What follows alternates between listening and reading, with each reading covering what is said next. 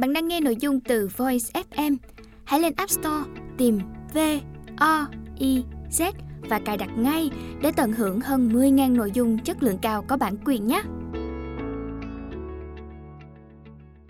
Hoàng tử bé, phiên bản rút gọn cho thiếu nhi, tác giả Antoine de Saint-Exupéry, bản dịch thuộc WeWe Technology, giọng đọc Ngọc Linh.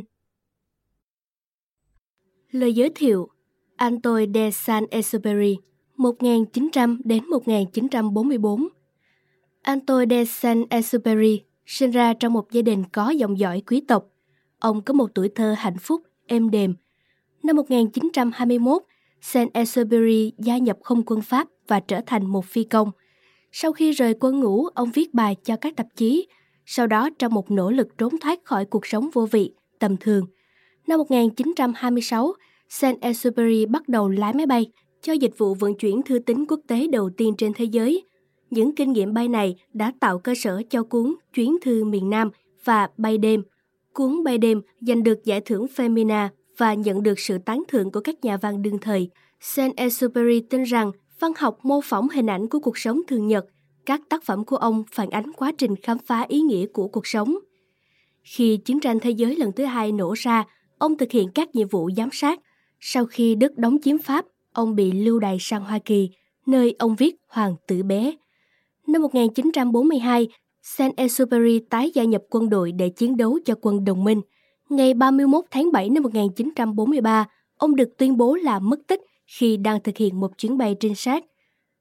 Cho đến bây giờ, sự biến mất của ông vẫn là một bí ẩn lớn. Gửi Leon West Tôi xin lỗi các em, những người có thể đọc cuốn sách này vì đã đề tặng nó cho một người lớn. Tôi có một lý do rất chính đáng. Cậu ấy là người bạn thân nhất trần đời của tôi. Tôi có một lẽ nữa, người lớn ấy hiểu mọi thứ, kể cả sách dành cho trẻ em. Tôi còn một lý do thứ ba, cậu ấy sống ở Pháp, đang chịu đói và rét. Cậu ấy cần được an ủi.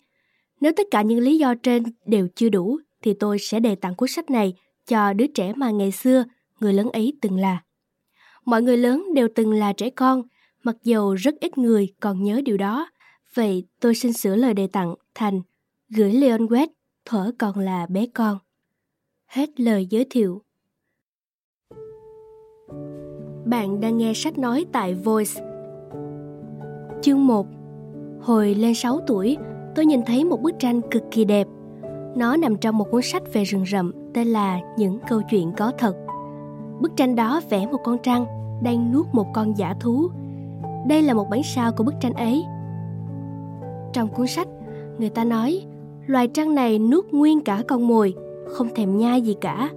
Sau đó chúng không nhúc nhích được nữa nên ngủ luôn một mạch 6 tháng để tiêu hóa thức ăn.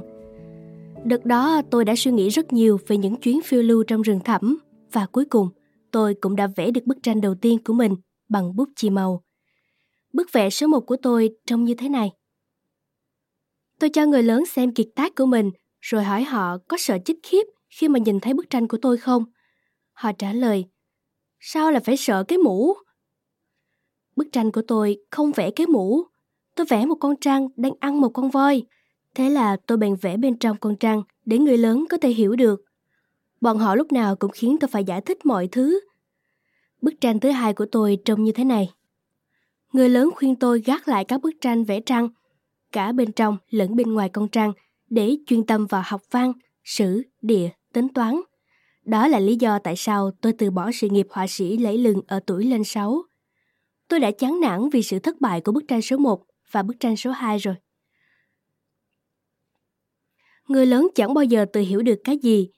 Trẻ con chết mệt vì phải giải thích đi, giải thích lại cho họ. Vì thế tôi đành phải chọn một nghề khác. Tôi học lái máy bay.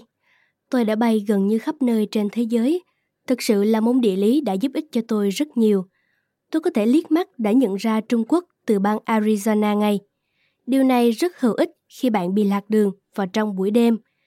Thế nên trong đời tôi, tôi đã gặp rất nhiều nhân vật quan trọng. Tôi dành rất nhiều thời gian với người lớn. Họ nhìn tôi ở khoảng cách gần.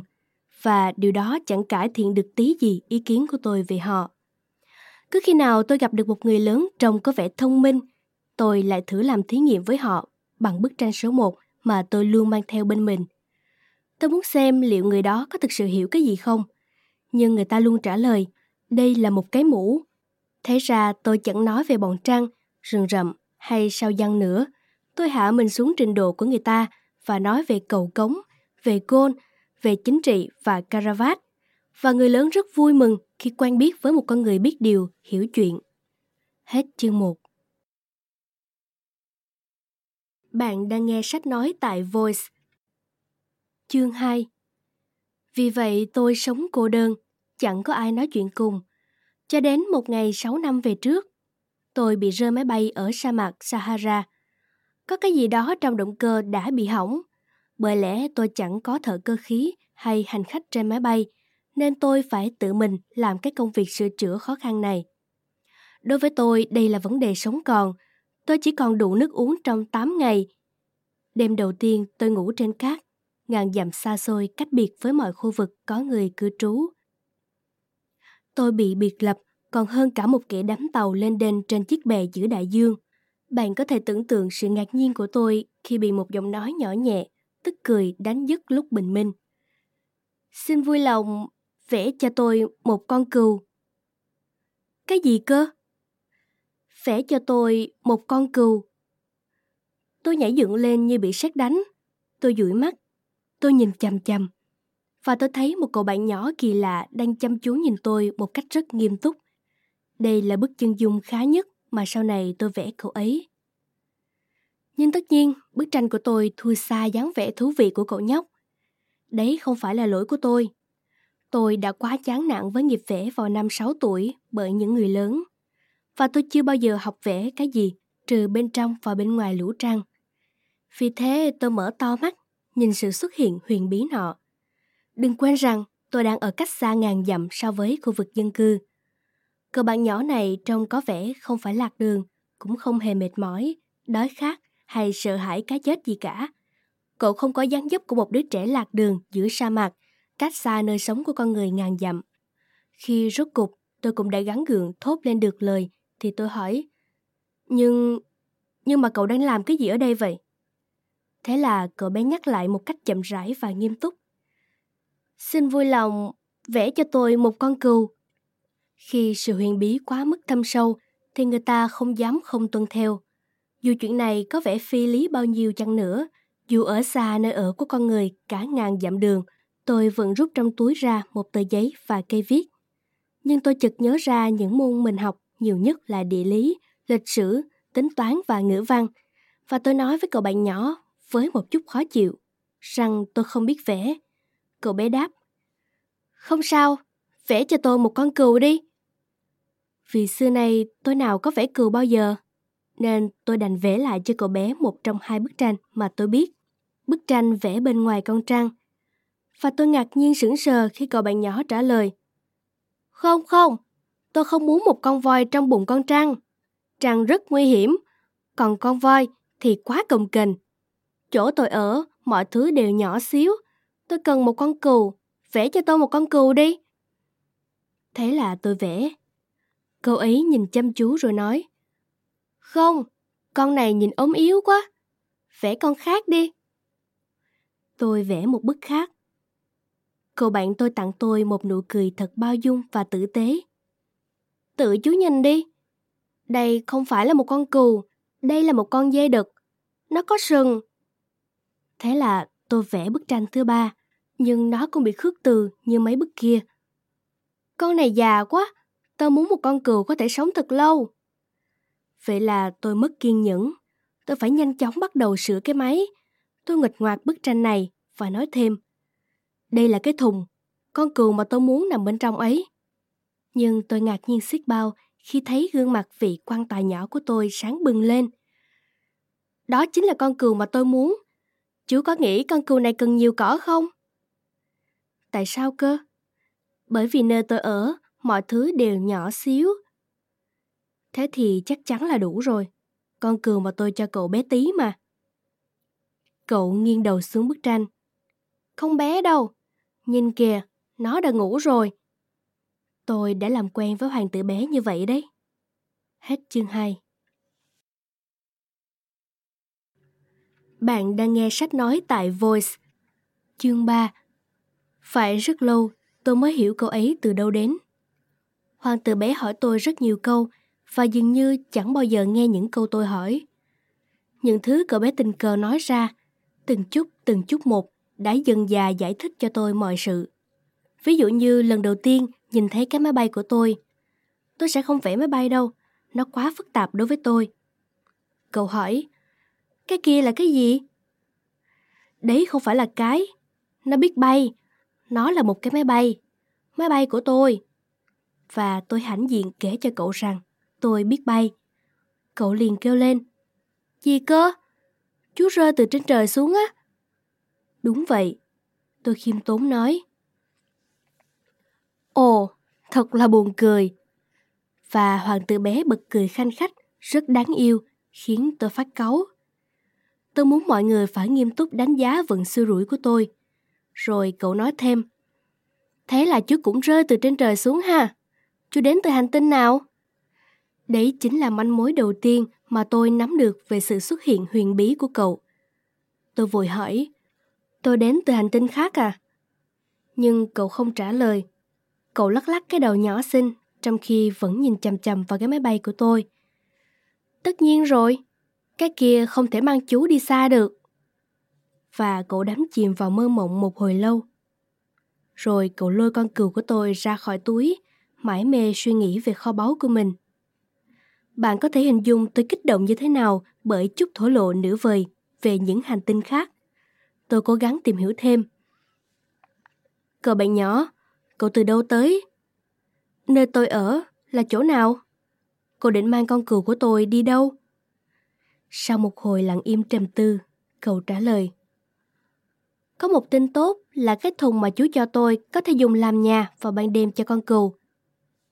Tất nhiên rồi, nếu cậu ngoan, tôi sẽ cho cậu cái dây thừng để cậu cột con cừu lại vào ban ngày, còn cho một cái cọc để buộc nó nữa. Lời đề nghị đó dường như khiến hoàng tử bé phật lòng. Buộc nó vào? Thật là một ý kiến kỳ quặc. Nhưng nếu cậu không buộc chặt nó, nó sẽ chạy loăn quăng đâu đó và đi lạc mất. Cậu bé bạn tôi lại cười rộ lên. Nó chạy đi đâu cơ? Bất cứ chỗ nào, đi thẳng trước mặt. Thế là hoàng tử bé nghiêm túc nhận định. Ngay cả nó làm thế cũng không hề gì. Chỗ tôi ở, mọi thứ đều bé xíu mà. Cậu nói thêm với vẻ buồn buồn. Đi thẳng trước mặt, chú chẳng đi được xa lắm đâu. Hết chương 3 Bạn đang nghe sách nói tại Voice. Chương 4 Tôi đã biết thêm một điều quan trọng như thế đấy. Hành tinh nơi cậu ấy sống gần như chẳng lớn hơn một cái nhà. Điều đó không khiến tôi ngạc nhiên cho lắm. Tôi biết rõ rằng ngoại trừ những hành tinh lớn được đặt tên như trái đất, sao mộc, sao hỏa và sao kim, còn có hàng trăm hành tinh khác. Đôi khi chúng bé đến mức khó lòng nhìn thấy được qua kính viễn vọng. Khi một nhà thiên văn học phát hiện ra một trong số chúng, ông gọi nó bằng một con số thay vì đặt tên. Ví dụ như ông kêu nó là tiểu hành tinh B612. Tôi có lý do chính đáng để tin rằng hoàng tử bé đến từ tiểu hành tinh B612. Tiểu hành tinh này được một nhà thiên văn học người Thổ Nhĩ Kỳ quan sát thấy một lần duy nhất vào năm 1909 bằng kính viễn vọng. Ông đã mở một buổi thuyết trình hoành tráng về khám phá của mình tại một hội nghị thiên văn quốc tế. Nhưng chẳng ai mảy may tin ông vì lối ăn mặc của ông. Người lớn là như vậy đấy. May mắn cho tiểu hành tinh B612, một nhà độc tài Thổ Nhĩ Kỳ đã ra lệnh cho người dân phải mặc âu phục, nếu không sẽ bị tội chết. Nhà thiên văn học mặc một bộ lịch sử khi thuyết trình lại vào năm 1920, lần này thì ai cũng tin ông ta.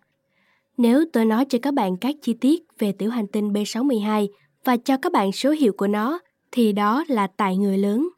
Người lớn thích các con số. Khi bạn kể với họ về một người bạn mới của mình, họ sẽ không bao giờ hỏi bạn những điều cốt yếu. Họ chẳng bao giờ hỏi, giọng nói của anh ta nghe thế nào? Anh ta thích chơi trò gì nhất? Anh ta có sưu tập bướm hay không? Họ hỏi, anh ta bao nhiêu tuổi? Anh ta có bao nhiêu anh em trai? Anh ta nặng chừng nào? Cha anh ta kiếm được bao nhiêu tiền? Chỉ thế thôi là từ đó trở đi họ cho là mình đã biết anh ta rồi. Nếu bạn nói với người lớn, con nhìn thấy một căn nhà xinh xắn xây bằng gạch đỏ với những chậu hoa phong lữ bên cửa sổ và chim bồ câu đậu trên mái nhà. Họ sẽ không thể nào hình dung được ngôi nhà ấy. Bạn phải nói với họ rằng, con thấy một căn nhà trị giá 100.000 francs. Thế là họ sẽ bình phẩm. Ồ, thật là một ngôi nhà xinh xắn. Vì vậy, nếu bạn nói với họ, bằng chứng hoàng tử bé thực sự tồn tại trên đời là cậu ấy rất quyến rũ, cậu ấy cười và cậu ấy muốn một con cừu. Khi ai đó muốn một con cừu thì đó chính là bằng chứng chứng tỏ người đó tồn tại. Thì họ sẽ nhún vai và coi bạn là đồ trẻ con. Nhưng nếu bạn bảo họ rằng cậu ấy đến từ tiểu hành tinh B612 thì họ sẽ bị thuyết phục ngay và họ sẽ không làm phiền bạn bằng những câu hỏi nữa. Họ là thế đấy. Bạn đừng để bụng họ. Trẻ con phải hết sức độ lượng với người lớn. Nhưng tất nhiên, chúng ta là những người am hiểu sự đời. Chúng ta không quan tâm đến các con số. Tôi đã rất thích bắt đầu câu chuyện này giống như một câu chuyện cổ tích. Tôi đã thích nói như thế này.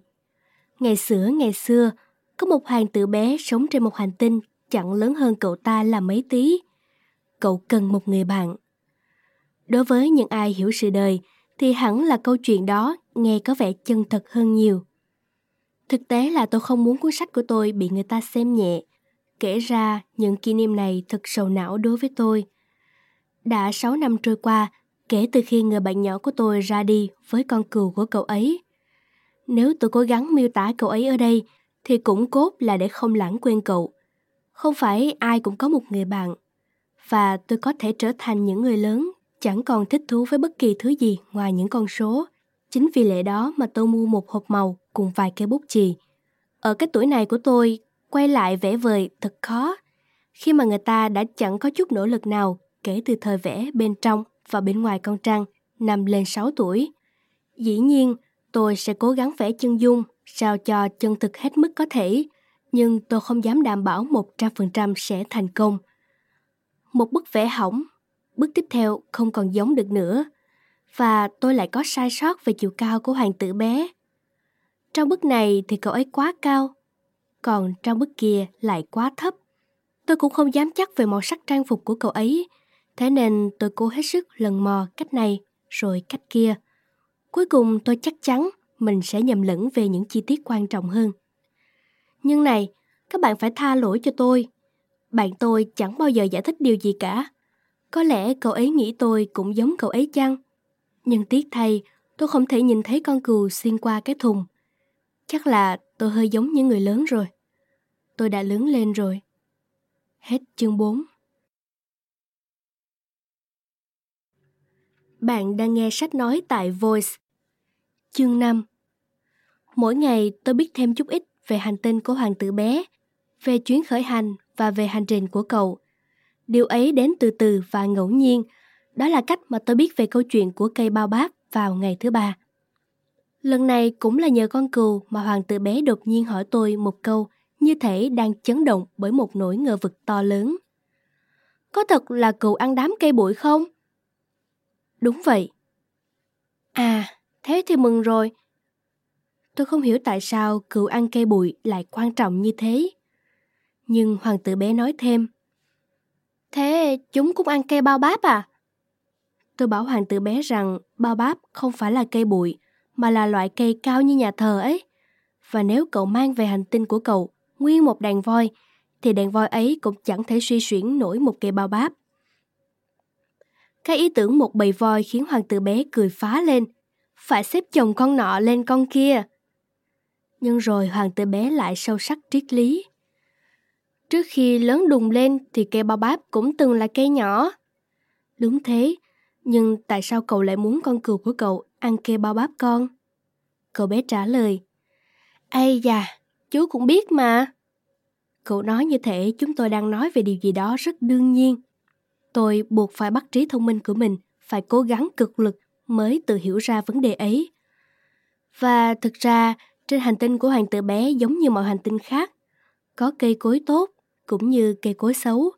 Cây tốt mọc lên từ hạt giống tốt và cây xấu từ hạt giống xấu. Nhưng chúng ta không thể nhìn thấy hạt giống. Chúng ngủ yên trong lòng đất bí ẩn, cho đến khi một trong số chúng thức dậy. Thế là nó vươn vai và bắt đầu nảy mầm. Ban đầu rất rụt rè thôi, một cái cành nhỏ xíu vô hại, đáng yêu, vươn về phía mặt trời. Nếu đó là một hạt giống củ cải hay một hạt giống hoa hồng, bạn có thể để cho nó mọc thế nào, tùy ý. Nhưng nếu nó là một hạt giống xấu, bạn phải nhổ cái cây ngay lập tức, ngay khi bạn nhận ra nó. Mà trên hành tinh của hoàng tử bé có những hạt giống xấu, hạt giống của cây bao báp. Đất đai trên hành tinh sẽ bị chúng phá hoại. Nếu bạn chú ý đến cây bao báp quá trễ, bạn sẽ không bao giờ thoát khỏi nó được nữa. Nó sẽ phát triển tràn ngập hành tinh. Rễ của nó xuyên thủng hành tinh. Và nếu hành tinh quá nhỏ bé hay có quá nhiều cây bao báp, nó sẽ vỡ tan thành từng mảnh. Đây là một vấn đề kỷ luật. Sau này hoàng tử bé bảo tôi thế. Khi chú vệ sinh, chăm sóc bản thân mỗi buổi sáng, chú phải chăm lo cho cả hành tinh của chú nữa. Chú phải chắc chắn rằng chú đã nhổ hết cây bao báp ngay khi chú phân biệt được chúng với cây hoa hồng, bởi khi hai loại này còn nhỏ, trông chúng rất giống nhau. Đó là một công việc nhàm chán lắm, nhưng mà rất dễ. Một ngày nọ, hoàng tử bé khuyên tôi cố hết sức để vẽ một bức thật đẹp, để bọn trẻ quê tôi ghi nhớ. Nếu ngày nào đó các bạn ấy đi du lịch, cậu ấy bảo tôi, nó có thể có ích với các bạn ấy. Thỉnh thoảng cũng chẳng hại gì nếu chú trì hoãn công việc. Nhưng với cây bao báp thì luôn là thảm họa đấy. Tôi biết một hành tinh nọ có một gã lười sinh sống. Gã ta bỏ mặt ba cái cây con. Thế là dưới sự chỉ bảo của hoàng tử bé, tôi vẽ hành tinh nọ. Tôi không thích lên giọng đạo đức đâu, nhưng cái hiểm họa của cây bao báp ít được người ta nhận ra quá. Mà những rủi ro người ta gặp phải khi đi lạc vào một tiểu hành tinh lại rất đáng kể. Thế nên lần này tôi quyết định làm khác với nguyên tắc của mình. Tôi nói, các bé, hãy coi chừng lũ kê bao báp. Để nhắc nhở các bạn tôi về mối hiểm họa mà họ và tôi đã không nhận ra bấy lâu, tôi đã miệt mài vẽ bức tranh này. Bài học tôi đưa ra thật xứng công. Bạn có thể hỏi, sao trong cuốn sách này không có bức tranh nào to như bức tranh về cây bao báp? Câu trả lời thật đơn giản. Tôi đã cố rồi, nhưng không làm được. Khi tôi vẽ cây bao báp, tôi bị một cảm xúc cấp bách thôi thúc. Hết chương 5 Bạn đang nghe sách nói tại Voice. Chương 6 Ôi hoàng tử bé ơi, tôi đã dần dà hiểu được cuộc đời bé bỏng muộn sầu của cậu. Bấy lâu nay, cậu chỉ có thể khuây khỏa bằng vẻ ngọt ngào, êm đềm của những buổi chiều hoàng hôn. Tôi mới biết chi tiết mới này vào sáng ngày thứ tư khi cậu nói với tôi. Tôi rất thích mặt trời lặn, chúng ta đi xem đi. Nhưng chúng ta phải đợi. Đợi cái gì? Đợi mặt trời lặn xuống. Thoạt tiên dường như cậu rất kinh ngạc, rồi cậu thư cười bản thân. Và cậu bảo tôi, tôi cứ nghĩ tôi vẫn ở nhà. Thế đấy, ai cũng biết rằng khi ở nước Mỹ là ban trưa, thì mặt trời đang lặn ở Pháp. Nếu bạn có thể bay tới Pháp trong vòng một phút, bạn có thể ngắm hoàng hôn. Tiếc thay nước Pháp ở quá xa, Cơ mà nếu hành tinh của bạn bé xíu xiu, bạn chỉ cần dịch cái ghế đi vài phân, thế là bạn đã có thể ngắm buổi chiều chạng vạn bất kỳ khi nào bạn muốn. Tôi nhìn hoàng hôn 44 lần mỗi ngày. Cậu ngừng một chút rồi tiếp. Chú biết không, khi chú cảm thấy rất buồn, chiều tà mới đẹp làm sao. Cậu cảm thấy buồn 44 lần mỗi ngày á. Nhưng hoàng tử bé không đáp lời. Hết chương 6 Bạn đang nghe sách nói tại Voice. Chương 7 Vào ngày thứ năm, lại nhờ con cừu, một bí mật nữa về cuộc đời hoàng tử bé được hé lộ. Cô bé đột nhiên hỏi tôi, không hề có lời màu đầu. Như thể đó là kết quả của một vấn đề mà cô đã lặng im suy ngẫm từ rất lâu. Nếu một con cừu ăn các cây bụi, thì nó cũng ăn cả hoa nữa, phải không? Cừu ăn tất cả những gì mà nó nhìn thấy. Cả hoa có gai cũng thế à? Đúng thế, cả hoa có gai nữa. Gai để làm gì? Tôi không biết. Lúc ấy tôi đang bận tháo một chiếc bu lông quá chặt khỏi động cơ máy bay của mình. Tôi rất lo lắng vì cái máy bay có vẻ hỏng rất nặng và thiếu nước uống khiến tôi lo sợ điều tồi tệ nhất sẽ xảy ra. Gai để làm gì? Hoàng tử bé không bao giờ từ bỏ một câu hỏi một khi đã thốt ra. Tôi đang bực mình vì cái bu lông của mình và trả lời mà chả thèm suy nghĩ. Gai chẳng có gì tốt hết. Chúng chỉ là phần ác của hoa mà thôi. Ồ. Nhưng sau khi im lặng chốc lát, hoàng tử bé kêu lên với một chút cáu giận. Tôi không tin chú. Hoa yếu ớt lắm. Chúng thật ngây thơ. Chúng cố tự trấn an mình bằng mọi cách có thể. Chúng nghĩ gai nhọn khiến chúng trông đáng sợ. Tôi không trả lời. Và lúc đó tôi đã nghĩ, cái bô lông này mà còn kẹt, ông sẽ cho mày một búa văng luôn. Hoàng tử bé lại xáo trộn suy nghĩ của tôi. Chú nghĩ rằng những bông hoa... Không, không hề. Chú chẳng nghĩ cái gì hết. Chú chỉ nói những điều nảy ra trong đầu thôi. Chú đang bận túi bụi với những chuyện hệ trọng đây. Cậu bé nhìn tôi đầy vẻ kinh ngạc. Những chuyện hệ trọng. Cậu ấy nhìn thấy tôi đang cầm chiếc búa trên tay. Những ngón tay đen xì dính dầu máy. Cúi xuống một vật mà cậu cho là rất xấu xí. Chú nói như người lớn ấy. Điều đó khiến tôi hơi xấu hổ. Nhưng cậu nói thêm, chẳng hề thương xót. Chú nhầm lẫn hết cả rồi. Chú làm lộn tung tất cả. Cậu bé vô cùng tức giận. Cậu xõa mái tóc vàng trong gió. Tôi biết có một hành tinh có một người đàn ông mặt đỏ gay sinh sống. Ông ta chẳng bao giờ ngửi một đóa hoa. Ông ta không khi nào ngắm nhìn một vì sao. Ông ta chưa bao giờ yêu thương một ai. Ông ta chưa từng làm điều gì ngoài cộng những con số. Suốt cả ngày dài, ông ta nói đi nói lại giống như chú vậy. Tôi là một người nghiêm túc. Tôi là một người nghiêm túc. Điều đó khiến ông ta vinh vang, kiêu ngạo. Nhưng ông ta đâu phải là người. Ông ta là một cây nấm. Ông ta là cái gì cơ? Một cây nấm. Hoàng tử bé bây giờ tái mặt vì tức giận. Hoa đã có gai hàng triệu năm rồi. Cừu cũng cứ ăn hoa hàng triệu năm nay. Cố gắng tìm hiểu xem tại sao hoa cứ phải khổ sở mọc ra những cái gai chẳng để làm gì. Không phải là việc hệ trọng sao? Cuộc tranh luận giữa cừu và hoa không thành vấn đề sao? Không có gì quan trọng hơn, hệ trọng hơn những phép tính cộng của người đàn ông mặt đỏ kê ghi sao? Giả sử như tôi biết một bông hoa độc nhất vô nhị, một bông hoa không mọc ở đâu trên thế gian ngoài hành tinh của tôi.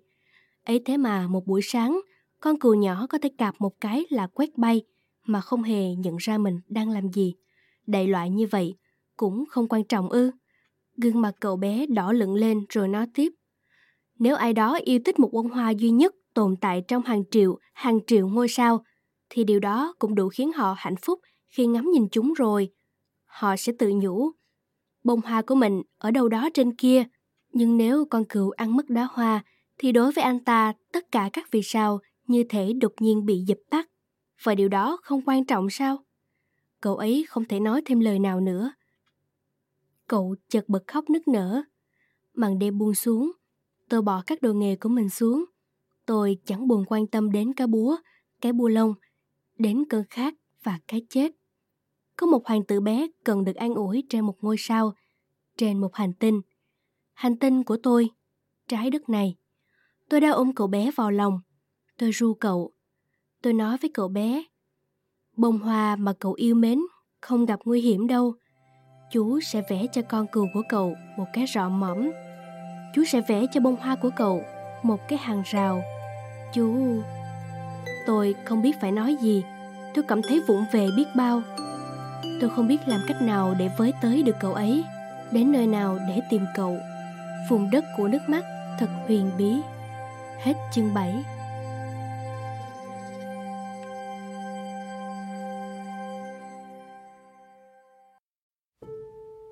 Bạn đang nghe sách nói tại Voice. Chương 8 Tôi đã nhanh chóng tìm hiểu về bông hoa này để biết rõ về nó hơn. Trên hành tinh của hoàng tử bé, luôn chỉ có những đóa hoa một mạc được điểm trang bằng một phòng cánh hoa nên chẳng chiếm bao nhiêu chỗ và không làm phiền tới ai. Chúng xuất hiện trên bãi cỏ vào buổi sáng, rồi héo tàn khi đêm xuống. Nhưng bông hoa này đã nảy mầm từ một hạt giống được mang từ đâu đó đến và hoàng tử bé đã quan sát cái mầm non đó. Nó không giống với bất kỳ mầm non nào khác. Nó có thể là một loài bao báp mới. nhưng nụ mầm nhanh chóng ngừng lớn lên và bắt đầu sửa soạn nở hoa. Hoàng tử bé chứng kiến sự phát triển của những cái nụ khổng lồ và nhận ra một điều kỳ diệu nào đó sẽ nảy ra từ nó. Nhưng bông hoa vẫn cứ điểm trang mãi, núp trong căn buồn xanh lá của nàng, cẩn thận lựa chọn màu sắc cho mình. Nàng thông thả khoác trang phục, chỉnh sửa từng cánh hoa. Nàng không muốn mọc ra lụm thuộm, nhàu nát như đám anh túc. Nàng muốn xuất hiện với vẻ xinh đẹp rạng ngời nhất. Ôi chà chà, đúng thế đấy, nàng điệu đà lắm. Quá trình trang điểm huyền bí của nàng kéo dài từ ngày này sang ngày khác. Và rồi một sớm nọ, đúng vào lúc bình minh, nàng lộ diện. Và sau khi sửa sang hết sức vất vả, nàng ngáp dài và nói Ôi, mãi em mới thức dậy được. Xin thứ lỗi cho em, em vẫn còn luộm thuộm thế này. Nhưng hoàng tử bé đã không kìm được sự ngưỡng mộ. Em xinh đẹp quá. Em á? Đó hoa ngọt ngào trả lời. Mà em được sinh ra cùng vần Thái Dương đấy. Hoàng tử bé biết ngay nàng sẽ không khiêm tốn cho lắm. Nhưng nàng thật chói lóa. Em nghĩ là đã tới giờ ăn sáng rồi. Nàng nhanh chóng bổ sung. Ngài sẽ nhớ đến em chứ. Và hoàng tử bé bối rối đi tìm một thùng nước để phục vụ bông hoa. Nàng nhanh chóng bắt đầu làm khổ chàng với thói phù phiếm pha chút e ngại. Chẳng hạn một hôm, nàng kể với hoàng tử bé về bốn chiếc gai nhọn của mình. Em đã sẵn sàng chống lại lũ hổ với tất cả móng vuốt của chúng rồi. Trên hành tinh của ta không có hổ. Hoàng tử bé phản đối. Với cả hổ không ăn cỏ. Em không phải là cỏ. Đóa hoa ngọt ngào đáp lời. Thứ lỗi cho ta. Em không sợ hổ, nhưng em sợ những luồng gió lạnh. Ngài không có một tấm bình phong che gió ư? Những luồng gió lạnh thật khủng khiếp, không phải dấu hiệu tốt đẹp gì cho một cái cây. Hoàng tử bé nhận xét, làm hoa thật chẳng dễ dàng. Khi trời tối, Ngài sẽ đặt em trong chuông thủy tinh nhé. Chỗ Ngài rét quá, không dễ chịu lắm. Nơi em ở... Nhưng nàng đột ngột ngừng lời. Nàng đến đây trong hình hài một hạt giống. Nàng chẳng biết gì về những thế giới khác. Ngượng nghịu vì bị bắt quả tang khi đang bốc phét một cách ngây ngô. Nàng đằng hắn hai ba tiếng để đẩy hoàng tử bé vào lúng túng. Tấm bình phong thì sao? Ta đang định đi tìm một cái cho em, thì em lại bắt chuyện. Thế là nàng lại hung hắn ho thêm nhằm khiến chàng phải ân hận. Vì thế hoàng tử bé, mặc dù rất có thiện chí trong tình yêu, đã sớm nghi ngờ nàng. Cậu để tâm những điều nhỏ nhặt và buồn khổ vì nó. Lẽ ra tôi không nên nghe lời nàng.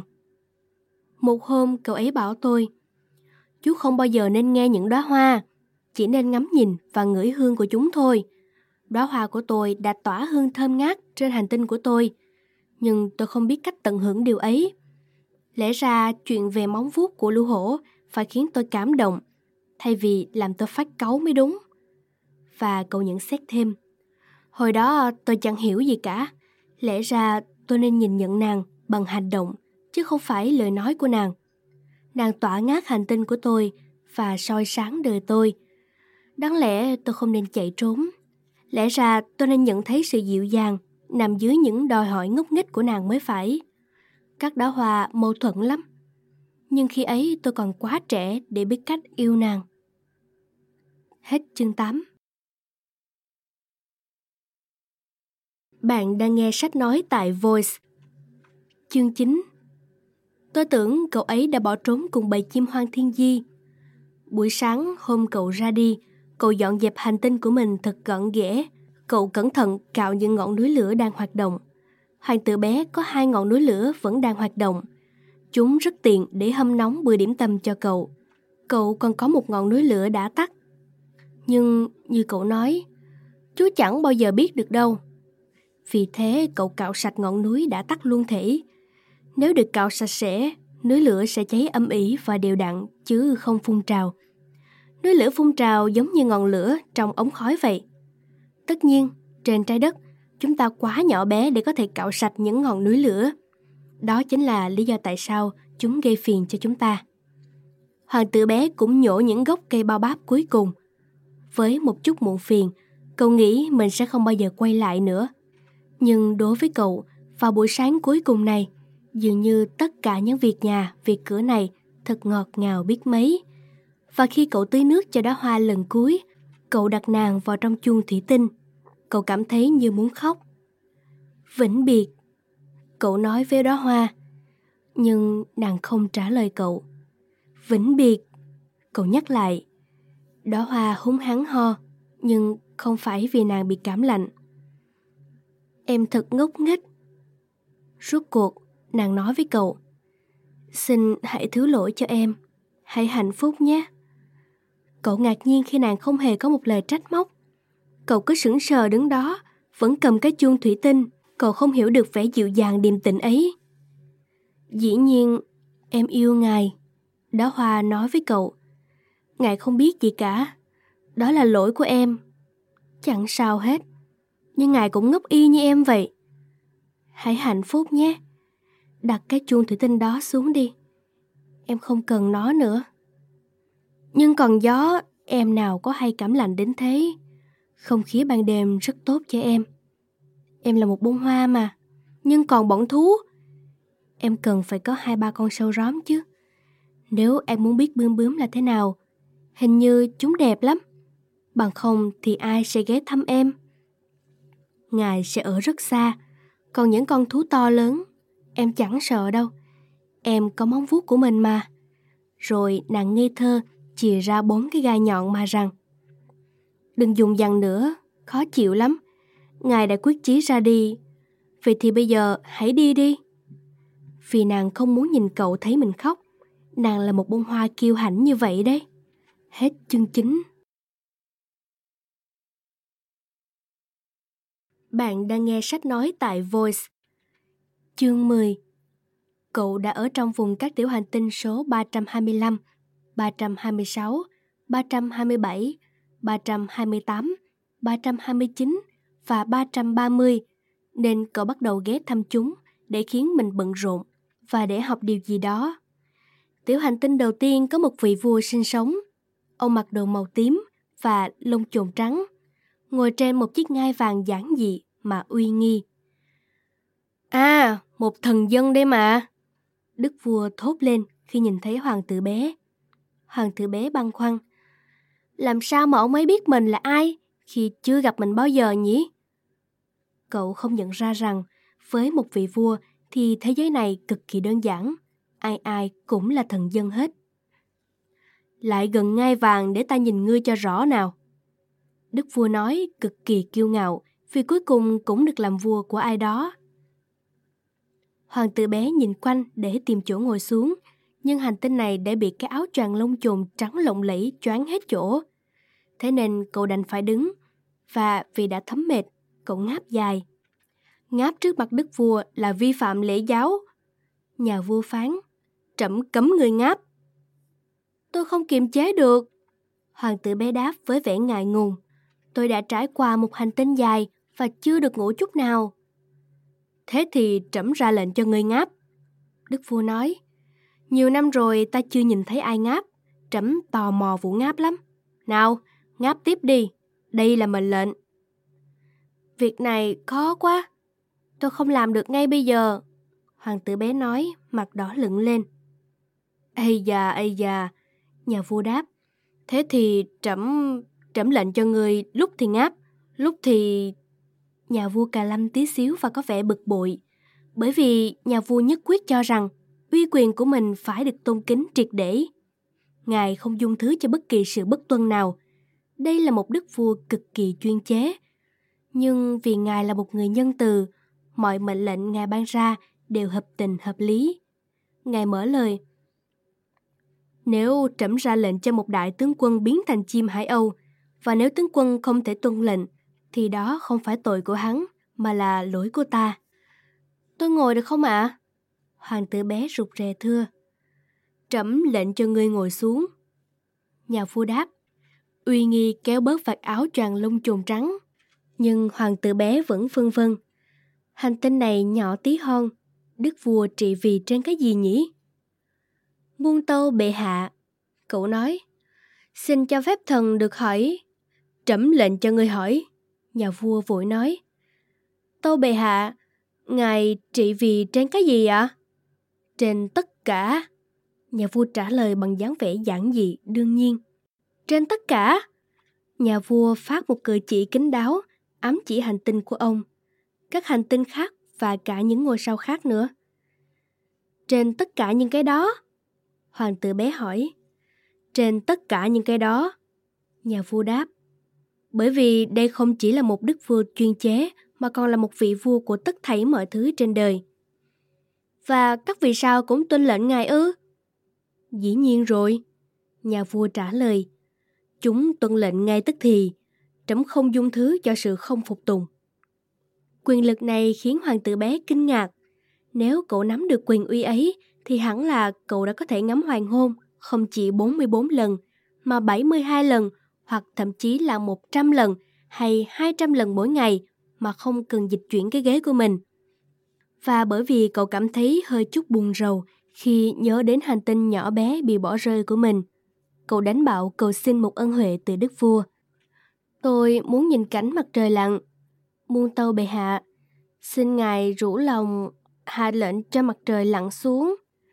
Nếu trẫm lệnh cho một đại tướng quân bay từ bông hoa này sang bông hoa khác như một con bướm, hay viết một vở bi kịch, hay biến thành một chú hải âu, và nếu tướng quân đó không thực thi được mệnh lệnh của trẫm, thì ai sẽ là người có lỗi?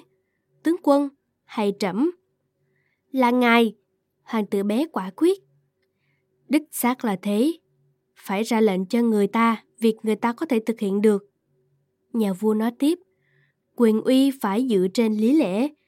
Nếu ngươi lệnh cho thần dân của ngươi nhảy xuống biển, thì họ sẽ nổi loạn. Trẫm có quyền đòi hỏi sự tuân mệnh, bởi vì mệnh lệnh của ta ban ra đều hợp lý. Thế còn cảnh mặt trời lặn của tôi? Hoàng tử bé hỏi lại.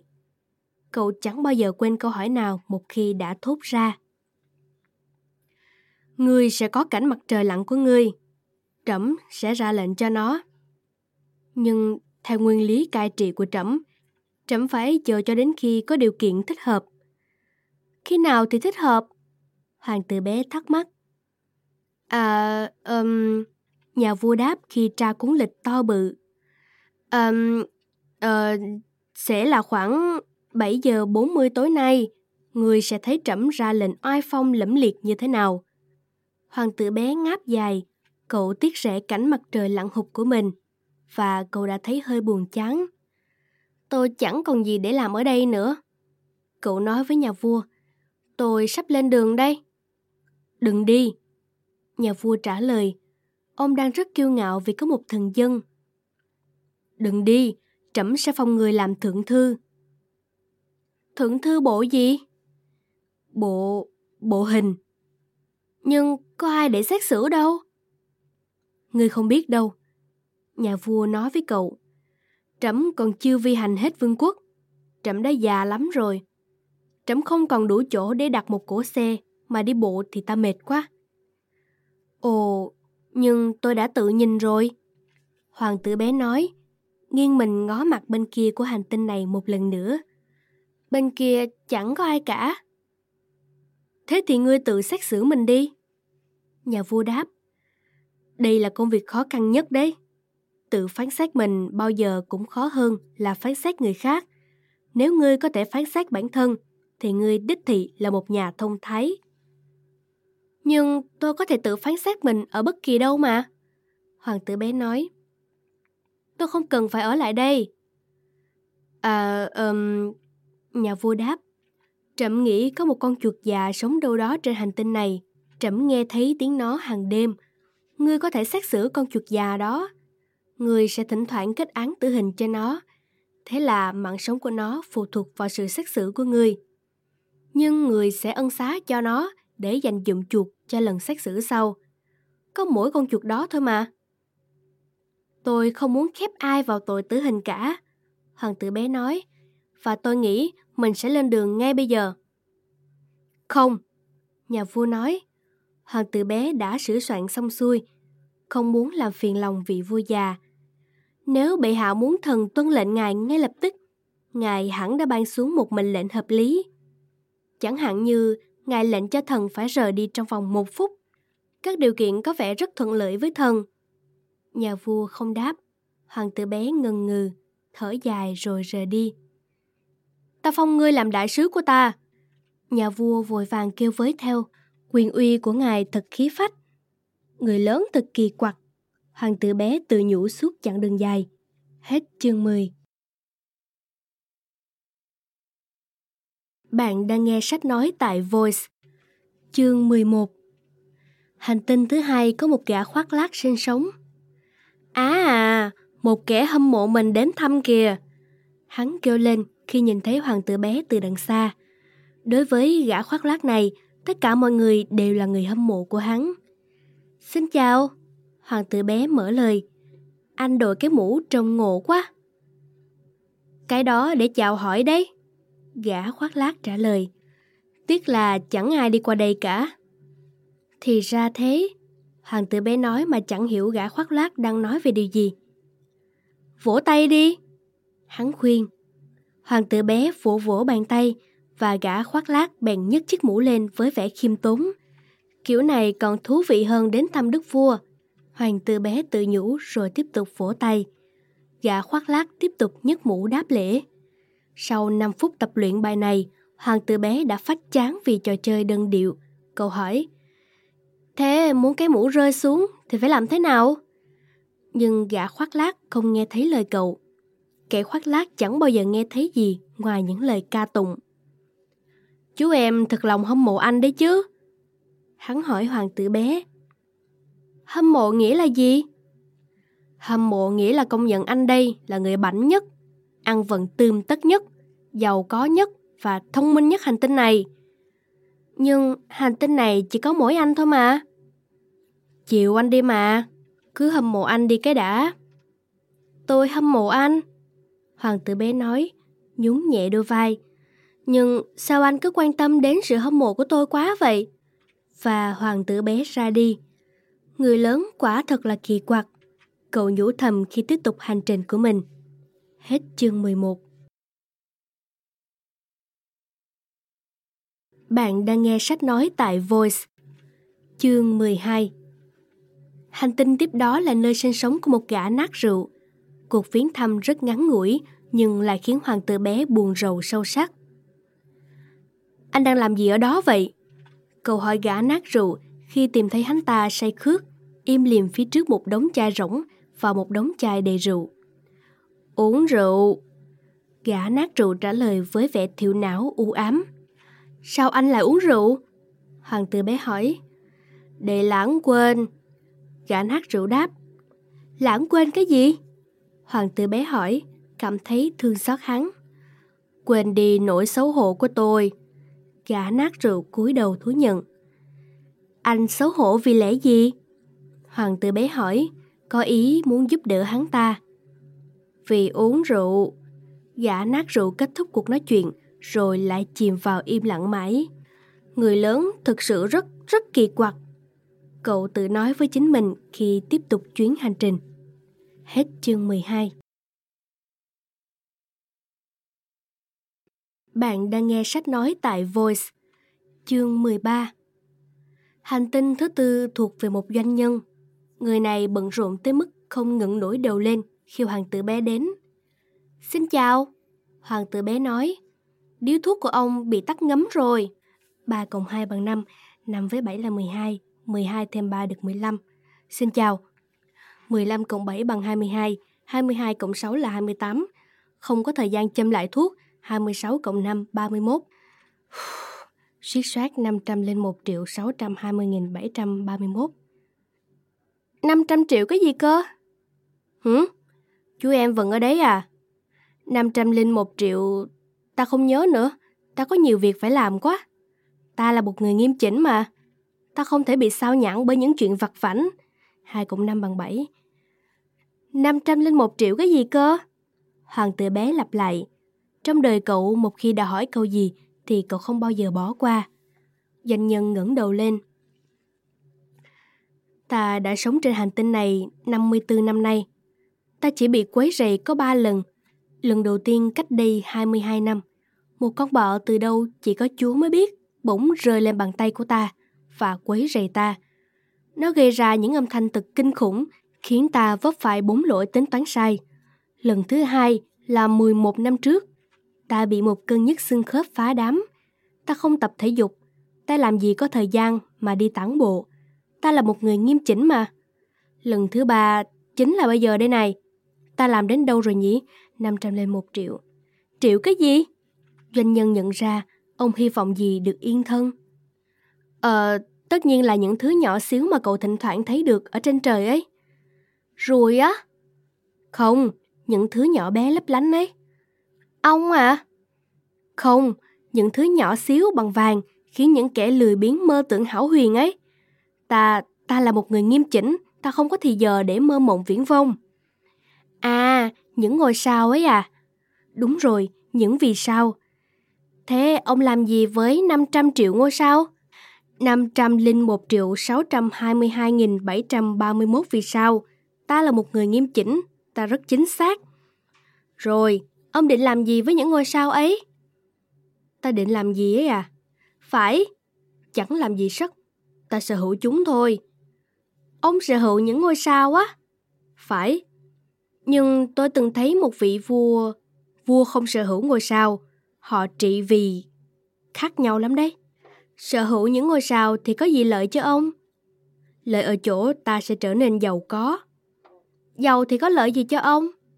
Giàu có giúp ta mua được các ngôi sao khác nếu ai đó phát hiện ra chúng. Hoàng tử bé tự nói với bản thân.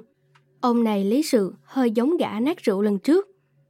Tuy vậy, cô vẫn hỏi thêm mấy câu. Làm thế nào để sở hữu những vì sao? Chúng là của ai hử? Doanh nhân gắt giọng vặn lại. Tôi không biết, của ai đó? Thế thì chúng là của ta, bởi vì ta đã nghĩ ra điều đó đầu tiên. Thế là đủ à? Tất nhiên, khi chú em thấy một viên kim cương không thuộc về ai cả, thì nó thuộc về chú em. Khi chú em thấy một hòn đảo không phải là của ai, thì nó chính là của chú em. Giờ ta sở hữu những ngôi sao bởi vì trước ta chưa có ai nghĩ ra chuyện sở hữu chúng hết. Điều này thì đúng, Hoàng tử bé nói. Thế ông định làm gì với chúng? Ta quản lý chúng. Ta đếm chúng và rồi đếm lần nữa. Doanh nhân nói, đó là một công việc khó khăn, nhưng ta là một người nghiêm chỉnh. Hoàng tử bé vẫn chưa hài lòng. Nếu tôi sở hữu một cái khăn choàng, tôi có thể quàng nó quanh cổ và tháo nó ra. Nếu tôi sở hữu một đá hoa, tôi có thể hái và mang nó đi. Nhưng ông có mang được những vì sao đâu. Không, nhưng ta có thể gửi nó vào ngân hàng. Nghĩa là thế nào? Nghĩa là ta viết số những ngôi sao của ta lên một mảnh giấy và rồi khóa mảnh giấy đó vào trong két. Thế thôi à? Thế thôi. Thật là kỳ khôi. Hoàng tử bé nghĩ, cũng nên thơ đấy, nhưng không nghiêm chỉnh lắm. Hoàng tử bé có những ý nghĩ rất khác người lớn về những điều nghiêm chỉnh. Tôi có một đóa hoa của riêng tôi. Cậu tiếp, tôi tưới nước cho nó hàng ngày. Tôi sở hữu ba ngọn núi lửa. Tôi cạo sạch nó mỗi tuần, kể cả ngọn núi lửa đã tắt. Ông không biết đâu, điều đó giúp ích cho mấy ngọn núi lửa của tôi và cũng có ích cho bông hoa của tôi nữa. Tôi sở hữu chúng mà, nhưng ông chẳng làm được gì có ích cho các vì sao cả. Doanh nhân há hốc miệng, nhưng không tìm ra được lời nào để đáp trả. Và hoàng tử bé bước đi. Người lớn thực sự cực kỳ lạ lùng. Cậu tự nhủ khi tiếp tục chuyến hành trình của mình. Hết chương 13 Bạn đang nghe sách nói tại Voice, chương 14. Hành tinh thứ năm vô cùng kỳ lạ. Đó là hành tinh nhỏ nhất trong số các hành tinh, chỉ đủ chỗ cho một cái đèn đường và một người thắp đèn. Hoàng tử bé không hiểu rằng vì lẽ gì ở đâu đó trên bầu trời lại có một cái đèn đường và người thắp đèn trên một hành tinh chẳng một bóng người, thậm chí không có lấy một ngôi nhà. Tuy vậy cậu tự nhủ, chắc hẳn người này rất vô lý, nhưng ông ta còn đỡ vô lý hơn nhà vua, gã khoác lác, doanh nhân và kẻ nát rượu trước. Ít nhất thì công việc của ông ta cũng mang chút ý nghĩa. Khi ông ấy thắp ngọn đèn là đã mang thêm một vì sao hoặc thêm một đóa hoa đến cho đời. Khi ông ấy tắt đèn là để đóa hoa hay vì sao đó đi ngủ, thật là một việc làm đẹp và thực sự hữu ích. Khi hoàng tử bé đến hành tinh này, cậu cung kính chào hỏi người thắp đèn. Xin chào, chúc một ngày tốt lành. Tại sao ông lại tắt đèn đi thế? Vì đấy là mệnh lệnh. Người thắp đèn trả lời. Chúc một ngày tốt lành. Mệnh lệnh gì vậy? Lệnh tắt đèn đường. Chúc buổi tối tốt lành. Và ông ta lại thắp đèn lên. Nhưng tại sao ông lại thắp đèn lên thế? Vì đấy là mệnh lệnh. Tôi không hiểu. Hoàng tử bé nói. Chẳng có gì để hiểu cả. Người thắp đèn nói. Mệnh lệnh là mệnh lệnh. Chúc buổi sáng tốt lành. Và ông ta tắt đèn đi. Rồi ông lau trắng bằng một chiếc khăn tay caro màu đỏ. Ta làm một cái nghề thật kinh khủng. Trước kia nó còn hợp lý. Ta tắt đèn vào buổi sáng và thắp nó lên thì đêm xuống. Phần còn lại của ngày thì ta làm việc riêng của mình. Phần còn lại của đêm thì ta ngủ. Thế mệnh lệnh bắt đầu thay đổi từ khi nào? Mệnh lệnh chưa bao giờ thay đổi cả. Người thắp đèn nói, đấy mới là vấn đề. Cứ mỗi năm hành tinh này lại quay nhanh hơn. Mệnh lệnh thì không thay đổi. Nghĩa là sao? Nghĩa là bây giờ hành tinh này quay mỗi phút một vòng. Ta không còn thời gian để nghỉ ngơi dù chỉ chốc lát. Mỗi phút ta lại phải thắp rồi tắt đèn một lần. Thật buồn cười, ngày của ông chỉ dài một phút. Chẳng có gì buồn cười hết. Người thắp đèn nói, cậu và tôi vừa nói chuyện với nhau một tháng đấy. Một tháng ư? Phải, 30 phút, 30 ngày, chúc buổi tối tốt lành. Và ông ta thắp đèn lên.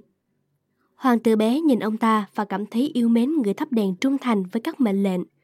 Cậu nhớ những cảnh mặt trời lặn mà trước kia mình vẫn dõi theo bằng cách dịch ghế ngồi. Cậu muốn giúp đỡ người bạn này.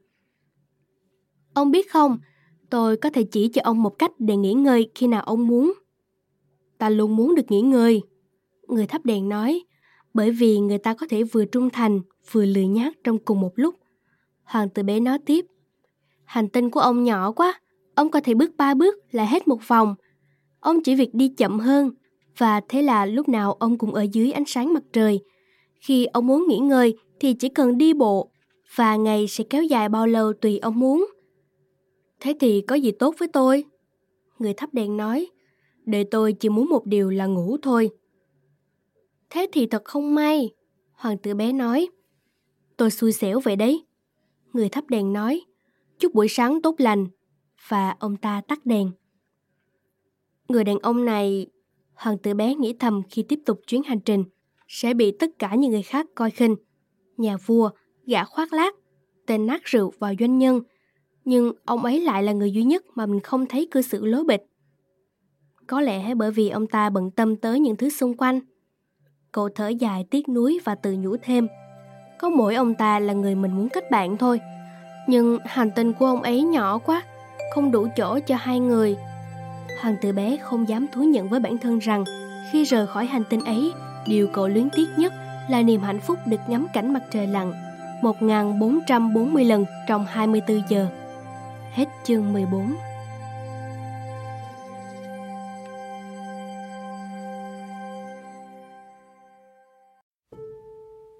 Bạn đang nghe sách nói tại Voice. Chương 15 Hành tinh thứ sáu lớn gấp 10 lần hành tinh trước. Có một ông già sống trên đó. Ông viết lên những cuốn sách khổng lồ. Ồ, một nhà thám hiểm đến kìa. Ông thốt lên khi nhìn thấy hoàng tử bé. Hoàng tử bé ngồi lên chiếc bàn và thở hôn hển khẽ khẽ. Cậu đã đi biết bao xa. Cậu bé từ đâu đến? Ông già hỏi. Cuốn sách to khổng lồ này là về cái gì thế? Hoàng tử bé hỏi.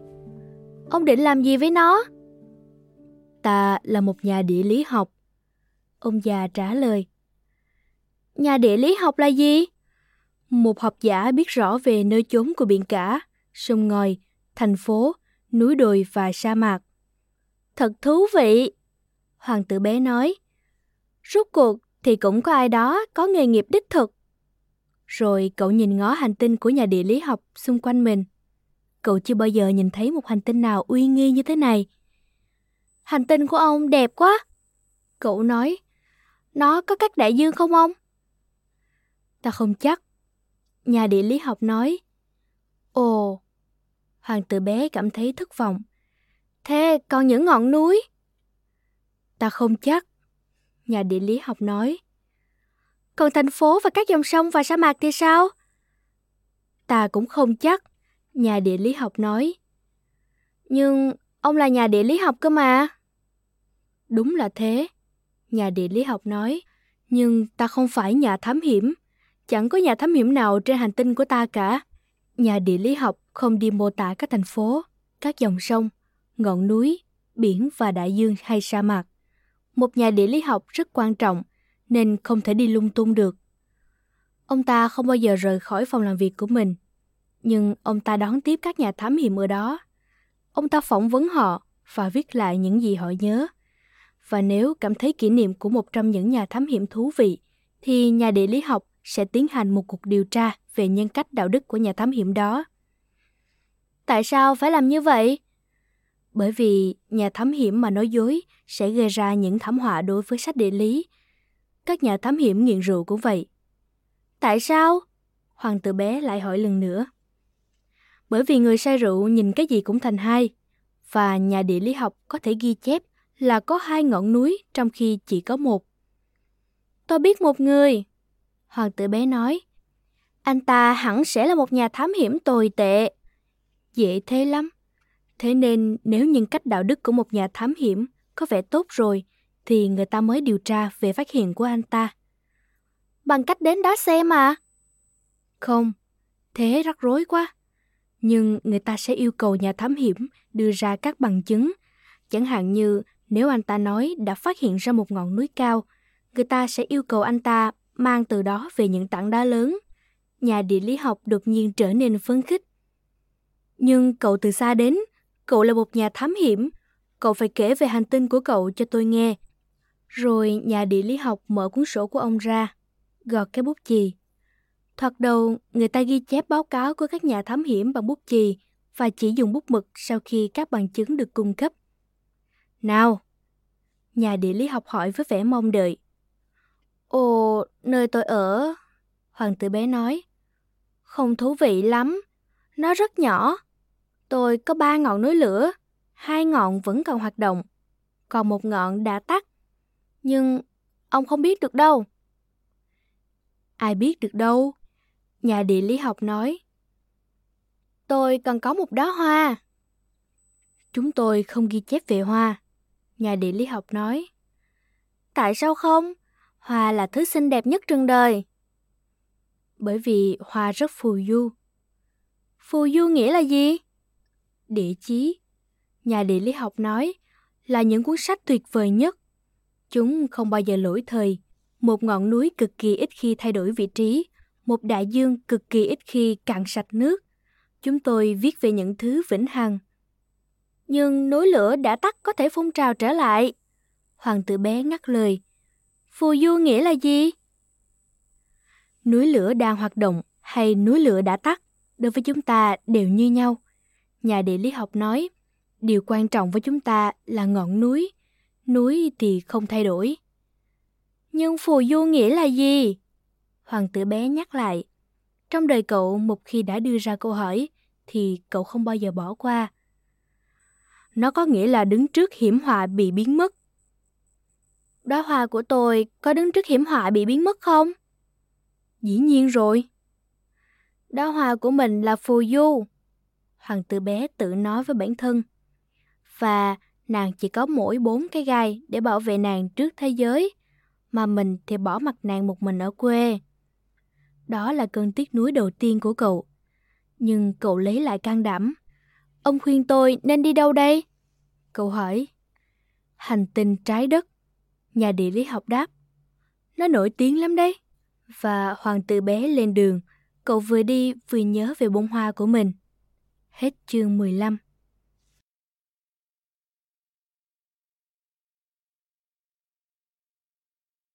Bạn đang nghe sách nói tại Voice, chương 16. Hành tinh thứ bảy chính là trái đất. Trái đất không chỉ là một hành tinh, nó có 111 vị vua, tất nhiên tính cả những vị vua ở châu Phi, 7.000 nhà địa lý học, 900.000 doanh nhân, 7,5 triệu kẻ nát rượu, 311 triệu gã khoác loát. Nói cách khác, nó có khoảng 2 triệu người lớn. Để các bạn có một ý niệm về kích thước của trái đất, tôi xin nói cho bạn biết rằng, trước khi phát minh ra điện, người ta cần duy trì cả một đội quân gồm 462.511 người thắp đèn trên khắp 6 châu lục. Nhìn từ xa, cảnh này tạo nên một hiệu ứng huy hoàng. Đội quân này được quy định phải di chuyển như một đội múa ba lê. Đầu tiên là phiên của những người thắp đèn tại Úc và New Zealand. Họ thắp những ngọn đèn đường của mình rồi về nhà đi ngủ. Tiếp là tới phi những người thắp đèn ở Trung Quốc, Siberia, thể hiện bức chân trong vở ba lê những người thắp đèn, rồi họ cũng lại biến mất vào sau cánh gà. Đến lượt những người thắp đèn của Nga và Ấn Độ, rồi của châu Phi và châu Âu, tiếp nữa là của Nam Mỹ và Bắc Mỹ. Họ không bao giờ quên lượt ra sân khấu của mình. Thật là hoành tráng.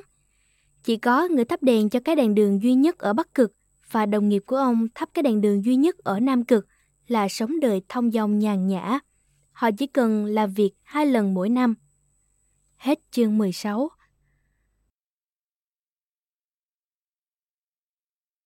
Bạn đang nghe sách nói tại Voice.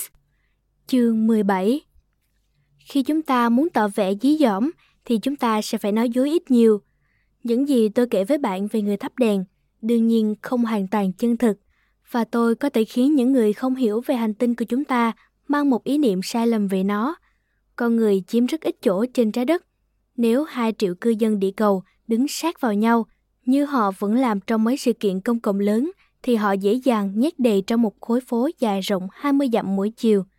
Bạn có thể dùng tất cả nhân loại lên hòn đảo nhỏ nhất Thái Bình Dương. Dĩ nhiên người lớn sẽ chẳng tin bạn đâu. Họ nghĩ rằng họ chiếm nhiều chỗ lắm. Họ nghĩ bản thân mình quan trọng như cây bao báp vậy. Vậy nên bạn cần phải khuyên họ làm các con tính đi. Vì họ thích các con số mà.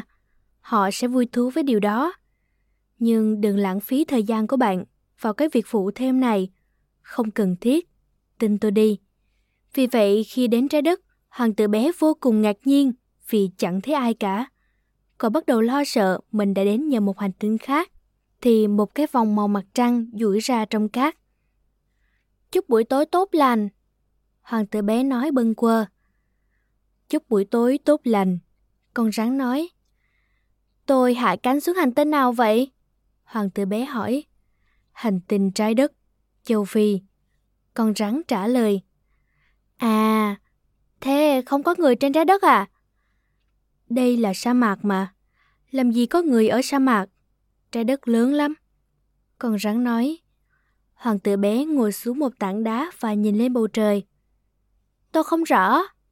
Cậu nói, nếu những vì sao được thắp sáng lên để mỗi người chúng ta có thể tìm thấy một ngôi sao của mình một ngày nào đó. Nhìn hành tinh của tôi kìa, nó ở trên kia thôi. Nhưng sao quá xa vời. Nó đẹp thật đấy. Con rắn nói. Cậu đến trái đất làm gì? Tôi gặp rắc rối với một bông hoa. Hoàng tử bé nói. À, con rắn nói, rồi cả hai cùng yên lặng. Loài người ở đâu? Rốt cục, hoàng tử bé chốt lại cuộc nói chuyện. Ở sa mạc hơi bơ vơ, ngay giữa loài người cũng bơ vơ. Con rắn nói. Hoàng tử bé nhìn con rắn hồi lâu. Bạn thật là một tạo vật kỳ khôi. Cuối cùng cậu nói, không lớn hơn một ngón tay. Nhưng ta mạnh hơn ngón tay của một ông vua đấy. Con rắn nói. Hoàng tử mỉm cười. Bạn không mạnh lắm đâu. Đến chân bạn còn chẳng có. Bạn không thể đi xa được. Ta có thể mang cậu đi xa hơn cả một con tàu. Con rắn nói. Nó cuộn mình quanh mắt cá chân của hoàng tử bé tự như chiếc vòng vàng vậy. Ta mà chạm vào ai thì sẽ tống tiễn hắn về với đất mẹ luôn. Con rắn tiếp tục. Nhưng cậu rất trong trắng và cậu đến từ một ngôi sao. Hoàng tử bé không đáp lời. Ta cảm thấy xót thương cho cậu, vì cậu thật yếu ớt thế này trên trái đất cứng rắn như đó hoa cương. Con rắn nói, ta có thể giúp cậu nếu một ngày nào đó cậu nhớ thương quê hương quá đổi. Ta có thể... Ồ, tôi hiểu ý của bạn rồi. Hoàng tử bé nói. Nhưng tại sao lúc nào bạn cũng nói chuyện bí hiểm thế? Ta giải đáp được mọi ẩn tình. Con rắn nói và cả hai lại cùng im lặng. Hết chương 17 Bạn đang nghe sách nói tại Voice. Chương 18 Hoàng tử bé băng qua sa mạc và chỉ gặp một đóa hoa. Một bông hoa ba cánh, một bông hoa chẳng có gì cả. Chúc buổi sáng tốt lành, hoàng tử bé nói. Chúc buổi sáng tốt lành, bông hoa nói. Loài người ở đâu? Hoàng tử bé lịch sự hỏi. Bông hoa từng thấy một đoàn lữ hành đi ngang qua. Loài người ấy à? Em nghĩ là có đấy. Sáu hay bảy người gì đó. Em nhìn thấy họ mấy năm trước, nhưng chẳng ai biết tìm họ ở đâu. Gió thổi họ bay mất rồi. Họ không có rễ. Thật khó cho họ. Vĩnh biệt, hoàng tử bé nói. Vĩnh biệt. Bông hoa nói. Hết chương 18. Bạn đang nghe sách nói tại Voice. Chương 19 Hoàng tử bé leo lên một ngọn núi cao. Những ngọn núi mà cậu từng biết là ba ngọn núi lửa ở quê hương, chỉ cao đến đầu gối cậu. Thế nên cậu dùng ngọn núi lửa đã tắt để làm ghế ngồi. Từ ngọn núi cao như ngọn núi này, cậu tự nhủ, mình sẽ nhìn thấy được toàn bộ hành tinh và tất thảy mọi người trên đó. Nhưng cậu chẳng thấy gì ngoài những đỉnh núi đá sắc nhọn như mũi kim. Xin chào, cậu nói bâng quơ. Xin chào, xin chào, xin chào. Tiếng vàng đáp lời. Bạn là ai? Hoàng tử bé hỏi. Bạn là ai? Bạn là ai? Bạn là ai? Tiếng vàng trả lời. Kết bạn nhé, tôi cô đơn quá. Cậu nói. Tôi cô đơn quá, tôi cô đơn quá, tôi cô đơn quá. Tiếng vàng trả lời. Thật là một hành tinh kỳ cục. Cậu nghĩ, nó khô khan, sắc nhọn và cứng nhắc. Còn con người ở đây chẳng có trí tưởng tượng gì. Họ nhắc lại bất cứ điều gì bạn nói với họ. Mình có một đóa hoa ở quê hương, nàng luôn là người lên tiếng trước. Hết chương 19 Bạn đang nghe sách nói tại Voice. Chương 20 Hoàng tử bé sau khi đi rất lâu, băng qua những bãi cát, đá và tuyết, cuối cùng cũng tìm thấy một con đường, và mọi con đường đều đưa đến nơi có con người. Chúc buổi sáng tốt lành, cậu nói. Đó là một khu vườn đầy hoa hồng đang nở rộ. Chúc buổi sáng tốt lành, những đóa hồng nói. Hoàng tử bé nhìn những đóa hồng, tất cả bọn họ đều giống như đóa hồng của cậu. Các nàng là ai? Cậu hỏi đầy vẻ kinh ngạc. Chúng em là những đóa hoa hồng. Các đóa hồng lên tiếng. À! Hoàng tử nhỏ kêu lên. Và cậu cảm thấy vô cùng đau khổ. Đóa hồng của cậu đã kể với cậu rằng nàng là đóa hồng duy nhất trong giống loài của nàng trên khắp vũ trụ. Và ở đây có đến 5.000 đóa giống như thế. Đấy là mới chỉ trong một khu vườn. Nàng sẽ buồn bực lắm đây. Cậu nghĩ thầm. Nếu nàng thấy cảnh này, nàng sẽ hống hắn ho dữ dội và sẽ giả vờ chết để tránh bị chê cười. Còn ta sẽ phải giả vờ an ủi vỗ về nàng. Nếu không, nàng sẽ dám chết thật để khiến ta phải xấu mặt lắm. Rồi cậu lại tự nói với chính mình. Ta từng nghĩ mình là một người giàu có, vì ta có một đóa hoa duy nhất. Và tất cả những gì ta sở hữu chỉ là một đóa hoa hồng bình thường. Cái đó và cùng với ba ngọn núi lửa cao ngang đầu gối của ta, và một trong số đó đã tắt mãi mãi. Điều đó chẳng làm ta trở thành một hoàng tử. Và cậu nằm dài trên cỏ và khóc. Hết chương 20 Bạn đang nghe sách nói tại Voice. Chương 21 Chính vào lúc đó con cáo xuất hiện. Chúc buổi sáng tốt lành. Con cáo nói. Chúc buổi sáng tốt lành. Hoàng tử bé lịch sự đáp lại. Cậu quay lại, nhưng cậu chẳng thấy gì cả. Tớ ở đây này. Giọng nói cất lên. Ở dưới cây táo. Bạn là ai thế? Hoàng tử bé hỏi. Bạn thật là xinh. Tớ là một con cáo. Con cáo nói. Đến chơi với tôi đi. Hoàng tử bé đề nghị. Tôi đang rất buồn. Tớ không thể chơi với cậu. Con cáo nói. Tớ chưa được thuần dưỡng. À, xin lỗi. Hoàng tử bé nói. Nhưng sau khi suy nghĩ kỹ, cậu hỏi thêm. Thuần dưỡng nghĩa là gì? cậu không phải người ở đây. Con cáo nói, cậu đang tìm kiếm gì thế? Tôi tìm con người. Hoàng tử bé nói, thuần dưỡng nghĩa là gì? Con người. Cáo nói, họ có súng và họ đi săn. Đó là một điều phiền phức. Và họ cũng nuôi những con gà. Đó là điều duy nhất thú vị ở họ. Cậu có đi tìm mấy con gà không? Không. Hoàng tử bé nói. Tôi tìm những người bạn. Mà thần dưỡng nghĩa là gì vậy? Có vài thứ thường bị bỏ qua. Nó có nghĩa là tạo những mối liên hệ. Tạo những mối liên hệ? Đúng vậy. Con cáo nói. Đối với tớ, cậu chỉ là một cậu bé giống như trăm nghìn cậu bé khác. Và tớ chẳng cần gì ở cậu cả. Ngược lại, cậu cũng chẳng cần gì ở tớ. Đối với cậu, tớ chỉ là một con cáo giống như trăm nghìn con cáo khác. Nhưng nếu cậu thuần dưỡng tớ, chúng ta sẽ là duy nhất của nhau. Cậu là bé trai duy nhất trên đời này đối với tớ. Tớ sẽ là chú cáo duy nhất trên thế gian này đối với cậu. Tôi bắt đầu hiểu rồi. Hoàng tử bé nói.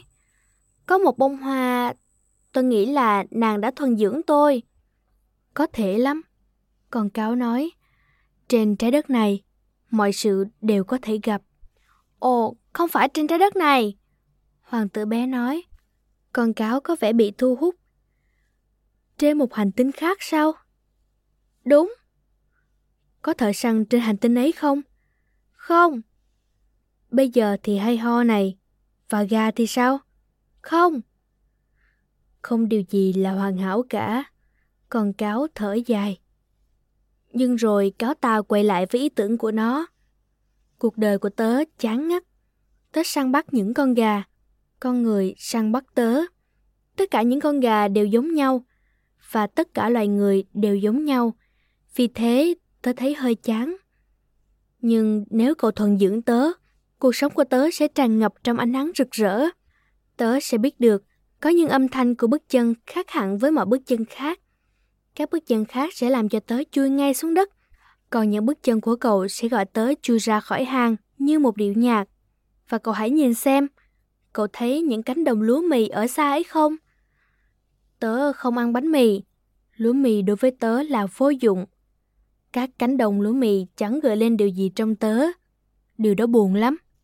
Nhưng cậu có mái tóc màu vàng ống. Bởi thế, nó sẽ trở nên dịu kỳ một khi cậu thuần dưỡng tớ. Lúa mì, màu vàng ống sẽ làm tớ nhớ về cậu và tớ sẽ yêu tiếng gió vi vu trong lúa mì. Con cáo im lặng và nhìn chăm chăm hoàng tử bé một lúc lâu. Làm ơn, hãy thuần dưỡng tớ. Cáo nói, Tôi muốn lắm. Hoàng tử bé đáp lời. Nhưng tôi không có nhiều thời gian. Tôi cần tìm những người bạn mới và còn bao nhiêu điều phải học. Thứ duy nhất cậu học được là những thứ cậu thuần dưỡng. Cáo nói, loài người không có đủ thời gian để học bất kỳ điều gì. Họ mua những thứ làm sẵn trong cửa hàng, nhưng lại không có cửa hàng nào buôn bán bạn bè cả. Con người không còn bạn bè nữa.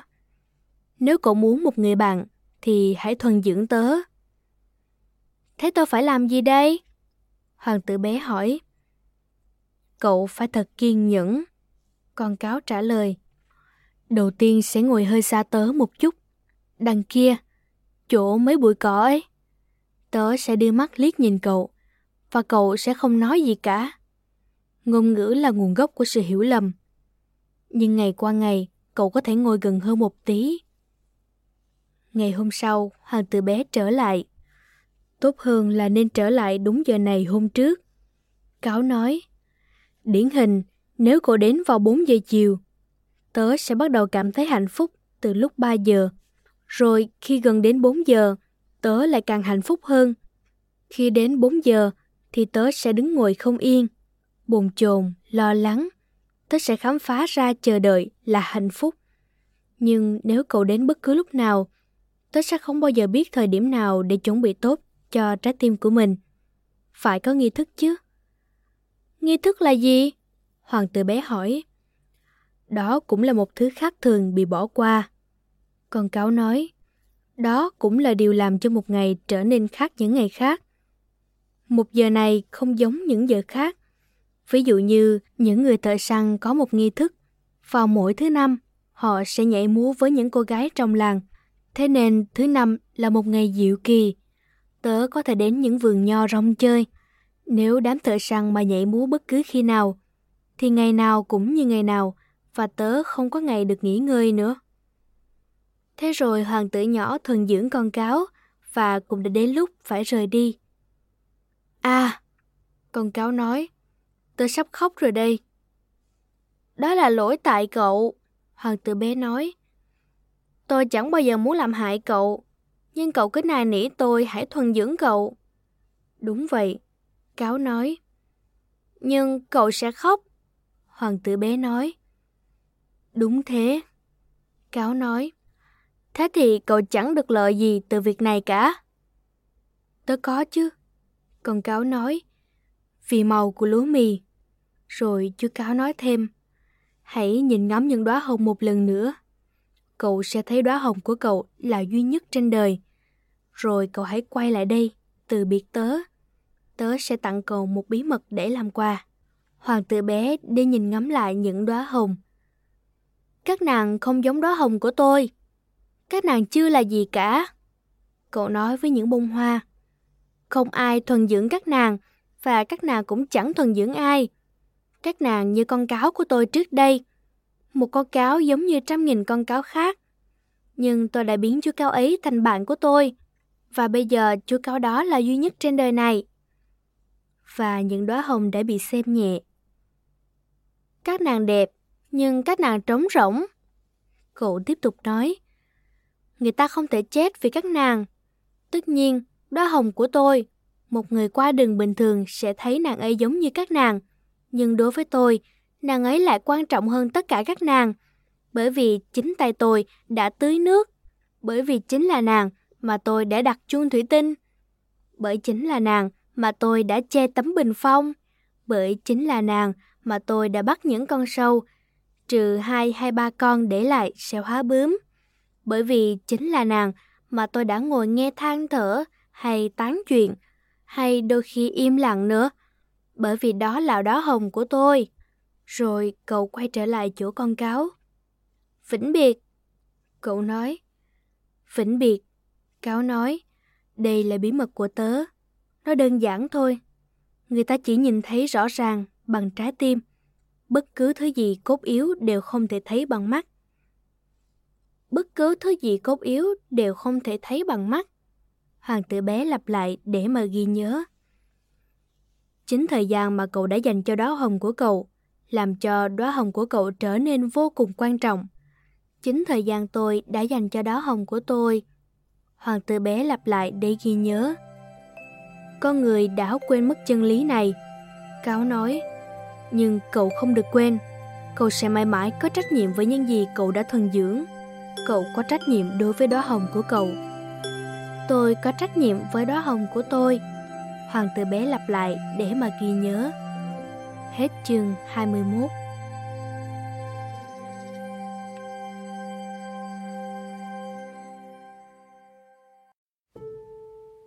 Bạn đang nghe sách nói tại Voice, chương 22. Chúc buổi sáng tốt lành. Hoàng tử bé nói. Chúc buổi sáng tốt lành. Người bẻ ghi đường sắt nói. Ông làm gì ở đây? Hoàng tử bé hỏi.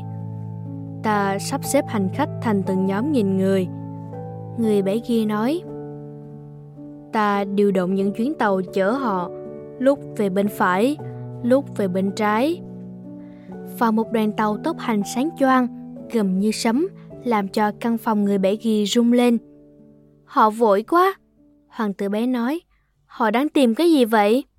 Thậm chí người điều khiển đoàn tàu cũng không biết. Người bể ghi nói. Và từ hướng ngược lại, một đoàn tàu tốc hành sáng choang khác lại gầm lên.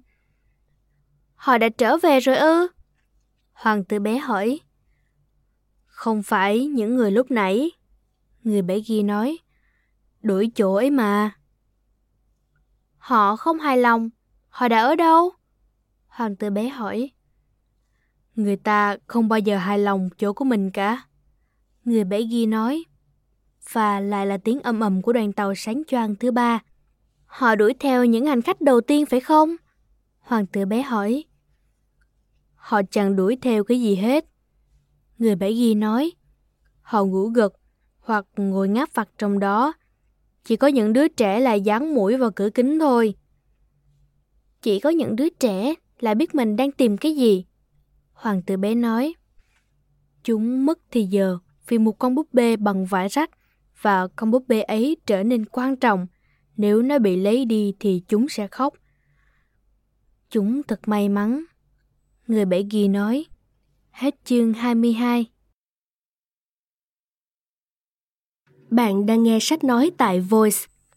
Chương 23 Chúc buổi sáng tốt lành.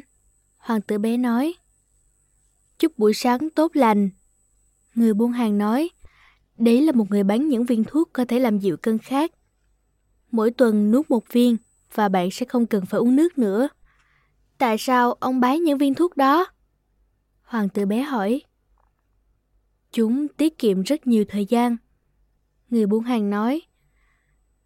Các chuyên gia đã có tính toán rằng mỗi tuần cậu sẽ tiết kiệm được 53 phút.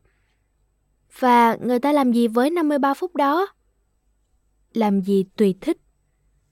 Nếu tôi có 53 phút để làm điều tôi thích, hoàng tử bé nói với chính mình, tôi sẽ bước đi thật nhẹ nhàng đến một vòi nước. Hết chương 23 Bạn đang nghe sách nói tại Voice.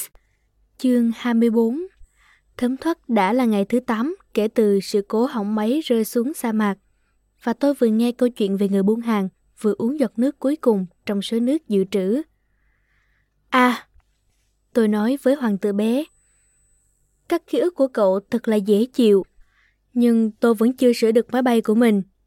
Tôi chẳng còn gì để uống, và tôi cũng sẽ hạnh phúc lắm nếu có thể bước đi thật nhẹ nhàng để một vòi nước. Bạn cáo của tôi từng nói, cậu em bé bỏng ơi, bây giờ còn chồn cáo gì nữa? Tại sao? Tại vì chúng ta sắp chết khác. Hoàng tử bé không theo kịp lý lẽ của tôi, và cậu trả lời tôi. Có một người bạn tuyệt chứ? Dù cho sắp chết đi nữa.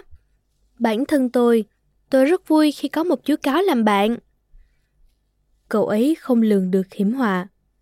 Tôi nghĩ thầm, cậu ấy không hề đói hay khát. Một chút ánh sáng mặt trời là đủ cho cậu ấy rồi. Nhưng hoàng tử bé nhìn tôi và trả lời điều tôi vừa nghĩ. Tôi cũng đang khát. Ta cùng đi tìm một cái giếng đi. Tôi phát một cử chỉ chán nản. Thật vô lý khi đi tìm một cái giếng. Một cách hên xui, ở trong sa mạc mênh mông thế này. Tuy thế chúng tôi vẫn bước đi. Khi chúng tôi lặng lẽ bước đi, giờ này qua giờ khác, màn đêm buông xuống và các vì sao bắt đầu tỏa sáng. Tôi nhìn chúng như trong một giấc mộng, đầu nóng bừng vì khát. Những lời hoàng tử bé đã nói nhảy múa trong tâm trí của tôi. Cậu cũng khác sao? Tôi hỏi. Nhưng cậu ấy không trả lời câu hỏi của tôi. Cậu chỉ đơn thuần nói với tôi. Nước cũng có thể là tốt cho trái tim. Tôi không hiểu câu cậu ấy trả lời, nhưng tôi lặng im. Tôi biết là không nên hỏi cậu ấy gì nữa. Cậu ấy thấy mệt. Cậu ta ngồi xuống. Tôi ngồi xuống cạnh cậu ấy. Và sau một lúc im lặng, cậu lại nói Các ngôi sao đẹp bởi vì ở đó có một bông hoa mà bạn không nhìn thấy.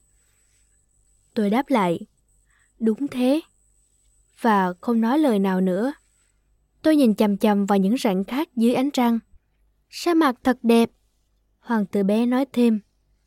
Và đó là sự thật. Tôi luôn yêu sa mạc. Ta ngồi trên đụng cát.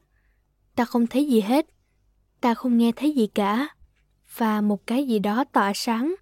Một cái gì đó vang lên trong sự lặng thinh. Cát làm cho sa mạc đẹp đẽ.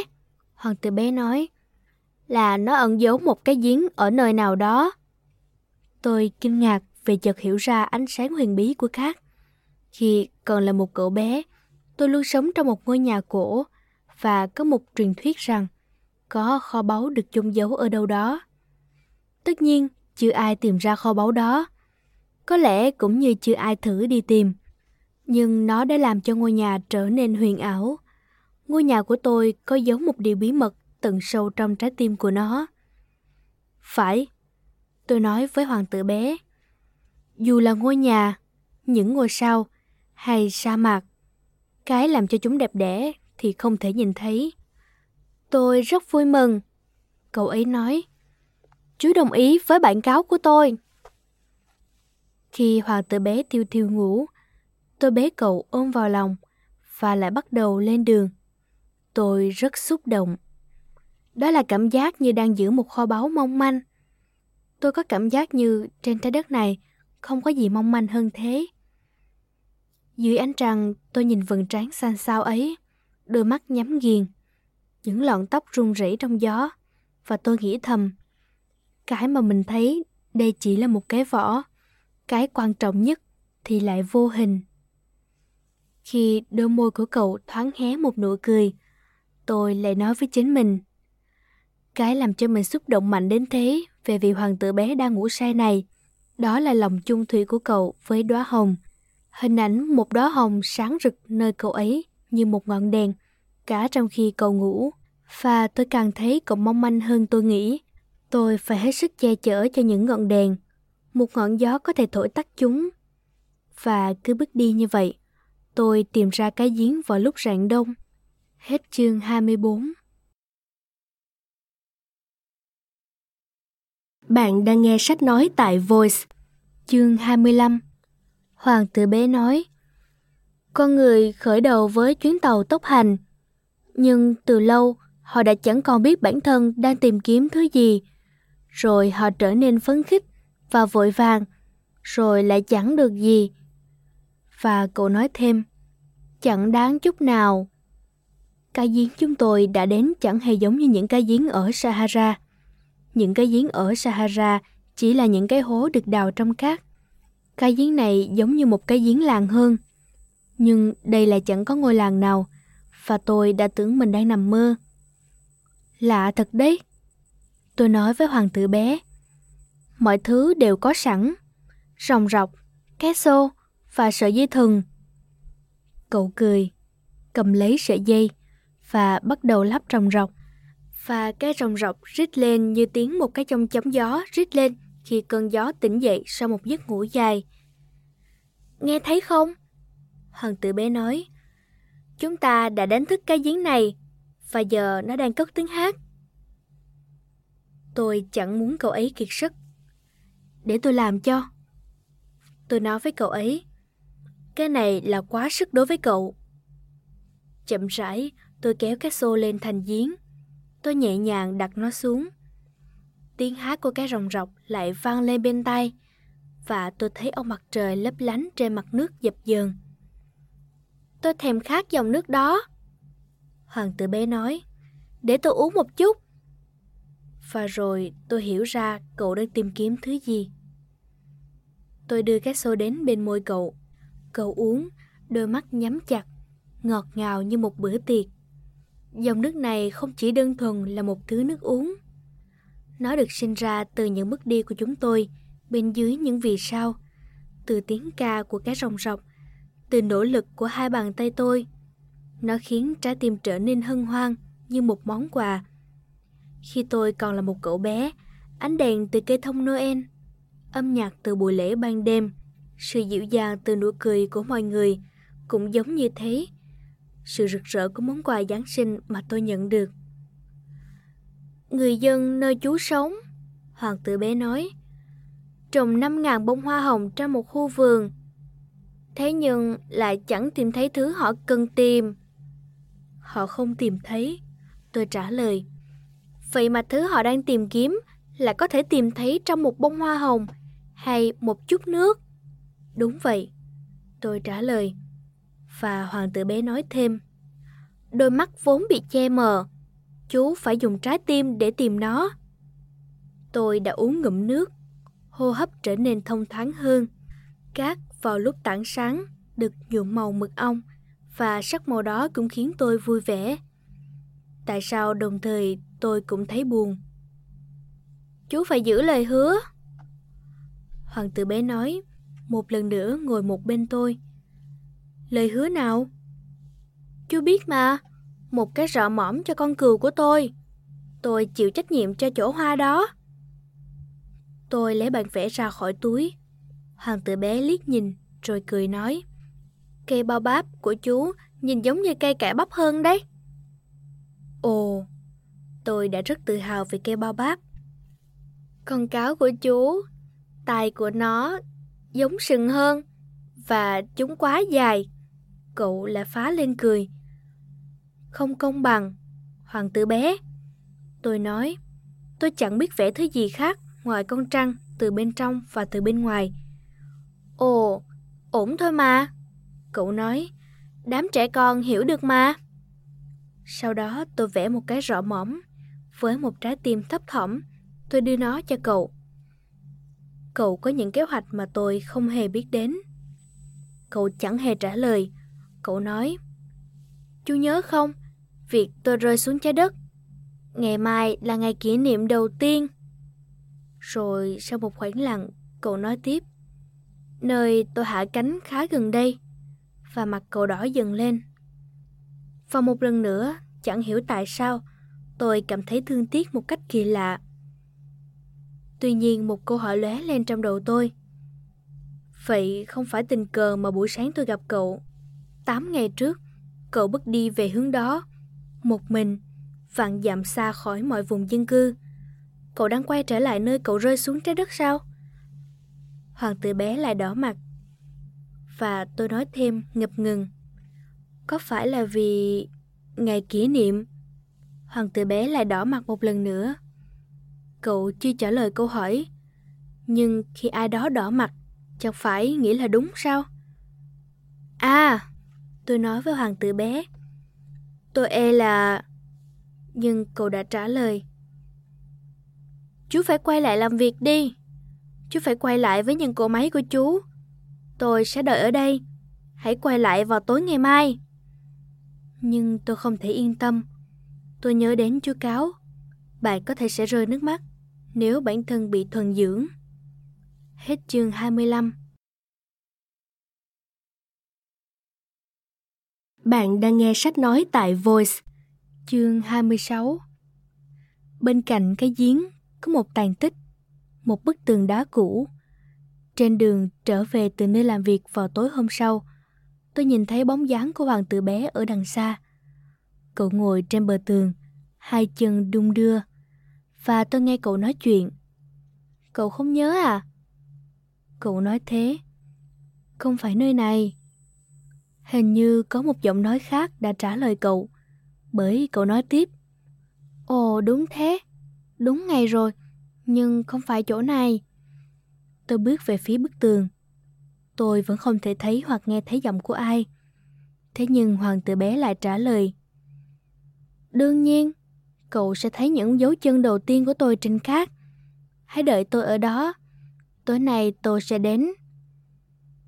Tôi chỉ cách bức tường 20 giác mà vẫn không thấy bóng dáng của ai. Hoàng tử bé lại cất lời sau một khoảng lặng. Chất độc của cậu có tốt không? Có chắc rằng tôi sẽ không chịu đau lâu không? Tôi dừng bước, tim nhói lên. Nhưng tôi vẫn không thể hiểu được. Giờ thì đi đi. Hoàng tử bé nói. Tôi muốn xuống rồi. Ánh mắt tôi hướng về phía chân tường và lập tức hiểu ra.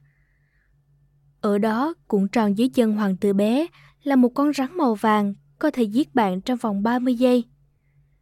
Trong lúc đang lục tìm khẩu súng lục trong túi, tôi lùi lại. Nhưng bởi tiếng động tôi tạo ra, con rắn hòa lẫn vào cát như một dòng nước chảy, không hề hoảng loạn biến mất giữa những tảng đá với một âm thanh nhỏ như tiếng của kim loại. Tôi đến bức tường, vừa kịp lúc đón lấy hoàng tử bé vào trong vòng tay, mặt cậu trắng bệch. Có chuyện gì thế? Cậu vừa nói chuyện với con rắn kia à? Tôi nối lỏng chiếc khăn màu vàng cậu vẫn luôn mang. Tôi làm không khí quanh cậu dịu lại và đưa nước tới cho cậu. Và tôi chẳng nỡ hỏi cậu về bất cứ chuyện gì. Cậu nghiêm túc nhìn tôi và vòng tay ôm cổ tôi. Tôi nhận ra tim cậu đập yếu ớt như một chú chim vừa bị bắn trúng, đang hấp hối. Cậu nói với tôi, Thật mừng là chú đã tìm thấy vấn đề của cổ máy. Giờ chú có thể bay lại rồi. Làm sao cậu biết? Tôi đã định khoe với cậu rằng tôi đã đạt được thành công ngoài mong đợi. Cậu không trả lời câu hỏi của tôi. Cậu chỉ nói, Hôm nay tôi cũng sẽ rời đi. Và rồi với dòng ngậm ngùi, ở nơi đó xa hơn, nơi đó khó khăn hơn, tôi nhận ra rằng vừa có việc phi thường xảy ra. Tôi đang ôm cậu trong lòng như ôm một đứa trẻ. Thế mà tôi lại có cảm giác như cậu đang đâm đầu vào một vực thẳm và tôi không thể nào giữ cậu lại. Gương mặt cậu trở nên nghiêm trọng, mất mát và xa xăm. Tôi có con cừu của chú và tôi có cái lồng cho nó và cả cái rọ mõm. Cậu buồn bã mỉm cười. Tôi đợi một lúc. Tôi có thể nhận thấy cậu đã hoàng hồn một chút. Bạn nhỏ, cậu bị dọa sợ. Đương nhiên, cậu đã bị dọa sợ. Nhưng cậu lại cười. Tối nay tôi sẽ bị dọa sợ nhiều hơn. Lại một lần nữa tôi cảm thấy ớn lạnh bởi cảm nhận thấy thứ gì đó không thể thay thế được. Và tôi nhận ra tôi không thể chịu được cảm giác sẽ không bao giờ được nghe tiếng cười đó nữa. Đối với tôi, nó như một suối nước tươi mát trong lòng sa mạc. Bạn nhỏ, tôi muốn nghe tiếng cười của cậu một lần nữa. Cậu nói với tôi, hôm nay là tròn một năm. Ngôi sao của tôi sẽ ở ngay trên nơi mà tôi rơi xuống năm ngoái. Bạn nhỏ, đó chỉ là ác mộng phải không? Cuộc đối thoại với con rắn và nơi gặp nhau và ngôi sao. Cậu không trả lời câu hỏi của tôi. Cậu chỉ nói, điều quan trọng là những thứ không thể nhìn thấy bằng mắt thường. Đương nhiên, những bông hoa cũng như vậy. Nếu chú yêu thích bông hoa sống trên các vì sao, thì sẽ thật tuyệt. Vào ban đêm, khi ngắm nhìn lên bầu trời, tất cả các vì sao đều nở hoa. Đương nhiên, dòng nước cũng như vậy. Dòng nước chú cho tôi uống giống như âm nhạc vậy. Bởi vì rầm rọc và sợi dây, chú nhớ nó rất tuyệt. Đương nhiên, đêm đến chú sẽ nhìn lên các vì sao. Nó quá nhỏ, nơi tôi sống ấy, quá nhỏ để chỉ cho chú thấy nó ở đâu. Tốt hơn hết là vậy. Ngôi sao của tôi sẽ hòa vào các vì sao, vì chú, vì chú sẽ thích nhìn ngắm tất cả chúng. Tất cả đều sẽ là bạn của chú. Còn nữa, tôi có một món quà cho chú. Cậu lại cười. À, bạn nhỏ, bạn nhỏ, tôi rất thích nghe tiếng cười của cậu. Đó sẽ là món quà của tôi. Chỉ là nó sẽ giống như dòng nước. Ý của cậu là sao? Con người có những vì sao, nhưng chúng không giống nhau. Đối với người du hành, vì sao sẽ chỉ lối họ? Đối với vài người, chúng chỉ là những điểm sáng nhỏ. Và đối với vài người khác, đối với học giả, chúng là vấn đề. Đối với thương nhân, chúng là vàng. Nhưng những vì sao đó đều lặng im. Còn chú, chú sẽ có những vì sao độc nhất vô nhị. Ý cậu là sao? Khi chú nhìn lên những vì sao đêm, bởi vì tôi sẽ sống trên một trong số chúng. Bởi vì tôi sẽ cười trên một trong số chúng. Đối với chú sẽ giống như tất cả vì sao đều đang cười. Chú sẽ có những vì sao biết cười. Và cậu bật cười. Và khi chú đã nguôi ngoai, tất cả mọi người rồi sẽ nguôi ngoai. Chú sẽ mừng vì đã quen biết tôi. Chú sẽ luôn là bạn của tôi. Chú sẽ muốn cười cùng tôi và thỉnh thoảng chú sẽ mở cửa sổ chỉ vì niềm vui đó. Và bạn chú sẽ thấy ngạc nhiên khi thấy chú cười khi nhìn lên các vì sao. Và chú sẽ nói với họ, đúng thế, là những vì sao, chúng luôn làm tôi cười. Và họ sẽ nghĩ rằng chú điên mất rồi, nó sẽ là trò đùa ác ý của tôi. Cậu lại bật cười. Và có vẻ như tôi đưa cho chú thay vì những vì sao lại là những cái chuông nhỏ biết cười. Và cậu cười, rồi sau đó trở nên nghiêm túc. Tối nay, đáng lẽ chú đừng đến. Tôi sẽ không bỏ rơi cậu. Nhìn có vẻ như tôi đang chịu đựng. Nhìn hơi có vẻ như tôi đang chết dần. Nhìn như vậy đấy. Đừng đến gần xem xét. Không đáng đâu. Tôi sẽ không bỏ rơi cậu. Cậu trở nên lo lắng. Tôi nói với chú như vậy là bởi vì con rắn. Đừng để bị nó cắn. Rắn đôi khi rất ác ý. Chúng cắn chỉ vì thích thôi. Tôi sẽ không bỏ rơi cậu. Rồi có gì đó làm cậu an tâm. Đúng là chúng không có đủ nọc độc cho vết cắn thứ hai. Tối đó tôi không thấy lúc cậu rời đi. Cậu đi mà không tạo ra tiếng động nào. Khi tôi bắt kịp được cậu, cậu đi rất nhanh. Với quyết tâm, cậu nói, À, chú tới rồi. Và cậu nắm lấy tay tôi. Nhưng cậu vẫn lo lắng. Chú không nên tới. Chú sẽ phải chịu khổ. Tôi sẽ trông như đã chết. Nhưng thực ra không phải... Tôi không nói lời nào. Chú hiểu mà. Nó quá xa. Tôi không thể đưa theo cơ thể này. Nó quá nặng. Tôi không nói lời nào. Nó sẽ giống như một cái vỏ cũ bị bỏ rơi. Chẳng có gì đáng buồn về một cái vỏ cả. Tôi không nói lời nào. Cậu có chút chán nản, nhưng rồi cậu lại quyết tâm. Sẽ rất tốt mà. Tôi cũng sẽ ngắm nhìn các vì sao. Những vì sao sẽ là những cái giếng với cá rong rọc rỉ sét. Tất cả vì sao sẽ chảy ra dòng nước để tôi uống. Và tôi không nói lời nào. Và cũng sẽ rất vui. Chú sẽ có 500 triệu chiếc chuông nhỏ, sẽ có 500 triệu suối nước tươi mát. Và cậu không nói gì tiếp, bởi vì cậu đang khóc. Tới nơi rồi, để tôi đi một mình. Và cậu ngồi xuống bởi vì sợ hãi. Rồi cậu nói, Chú biết không, đóa hoa của tôi, tôi chịu trách nhiệm cho nàng. Và nàng thật yếu, và thật ngây thơ. Nàng ấy có bốn cái gai, nhìn thật nực cười, để bảo vệ nàng khỏi thế giới. Tôi cũng ngồi xuống, bởi vì tôi không thể nào đứng nổi nữa. Cậu nói, đấy, đó là tất cả. Cậu lưỡng lự một chút, rồi đứng lên. Cậu bước lên một bước. Tôi chẳng thể di chuyển. Chẳng có cái gì khác ngoài một tia chớp vàng gần mắt cá chân cậu. Cậu bất động trong một lúc. Cậu không khóc. Cậu ngã rất nhẹ nhàng, như cách một cái cây đổ xuống.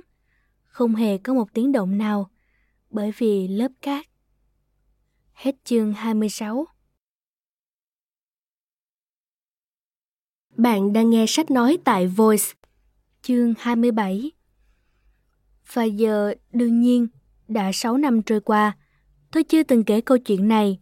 Người bạn lúc gặp lại tôi đã vui mừng vì tôi vẫn còn sống. Tôi rất buồn, nhưng chỉ nói với họ. Thật mệt mỏi.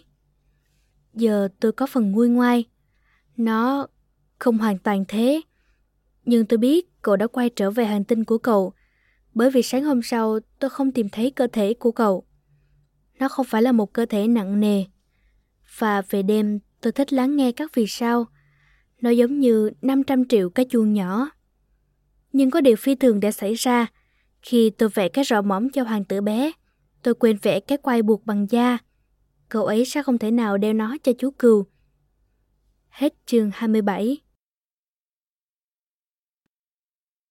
Bạn đang nghe sách nói tại Voice. Những trích dẫn hay từ hoàng tử bé. Nếu ai đó yêu thích một bông hoa duy nhất tồn tại trong hàng triệu, hàng triệu ngôi sao, thì điều đó cũng đủ khiến cho họ hạnh phúc khi ngắm nhìn chúng rồi.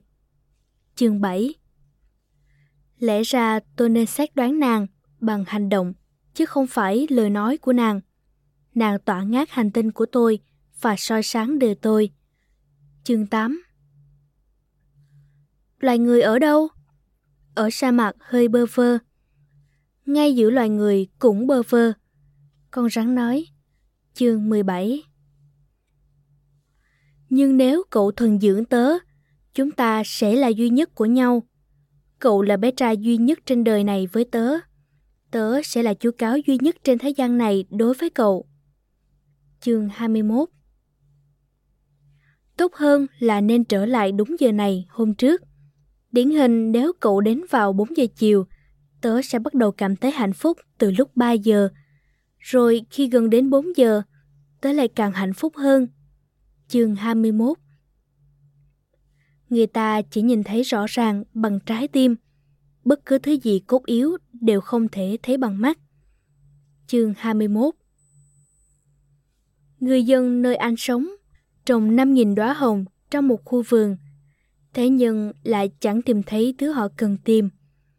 Vậy mà thứ họ đang tìm kiếm là có thể tìm thấy trong một bông hoa hồng hay một chút nước.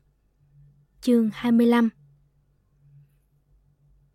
Khi anh nhìn lên những vì sao đêm, bởi vì tôi sẽ sống trên một trong số chúng, bởi vì tôi sẽ cười trên một trong số chúng. Đối với anh, sẽ giống như tất cả vì sao đều đang cười. Chương 26 Hết những trích dẫn hay từ Hoàng tử bé Bạn vừa nghe sách nói tại Voice, quyển sách Hoàng tử bé, phiên bản rút gọn cho thiếu nhi, tác giả Antoine de Saint-Exupéry, bản dịch thuộc QQ Technology, giọng đọc Ngọc Linh.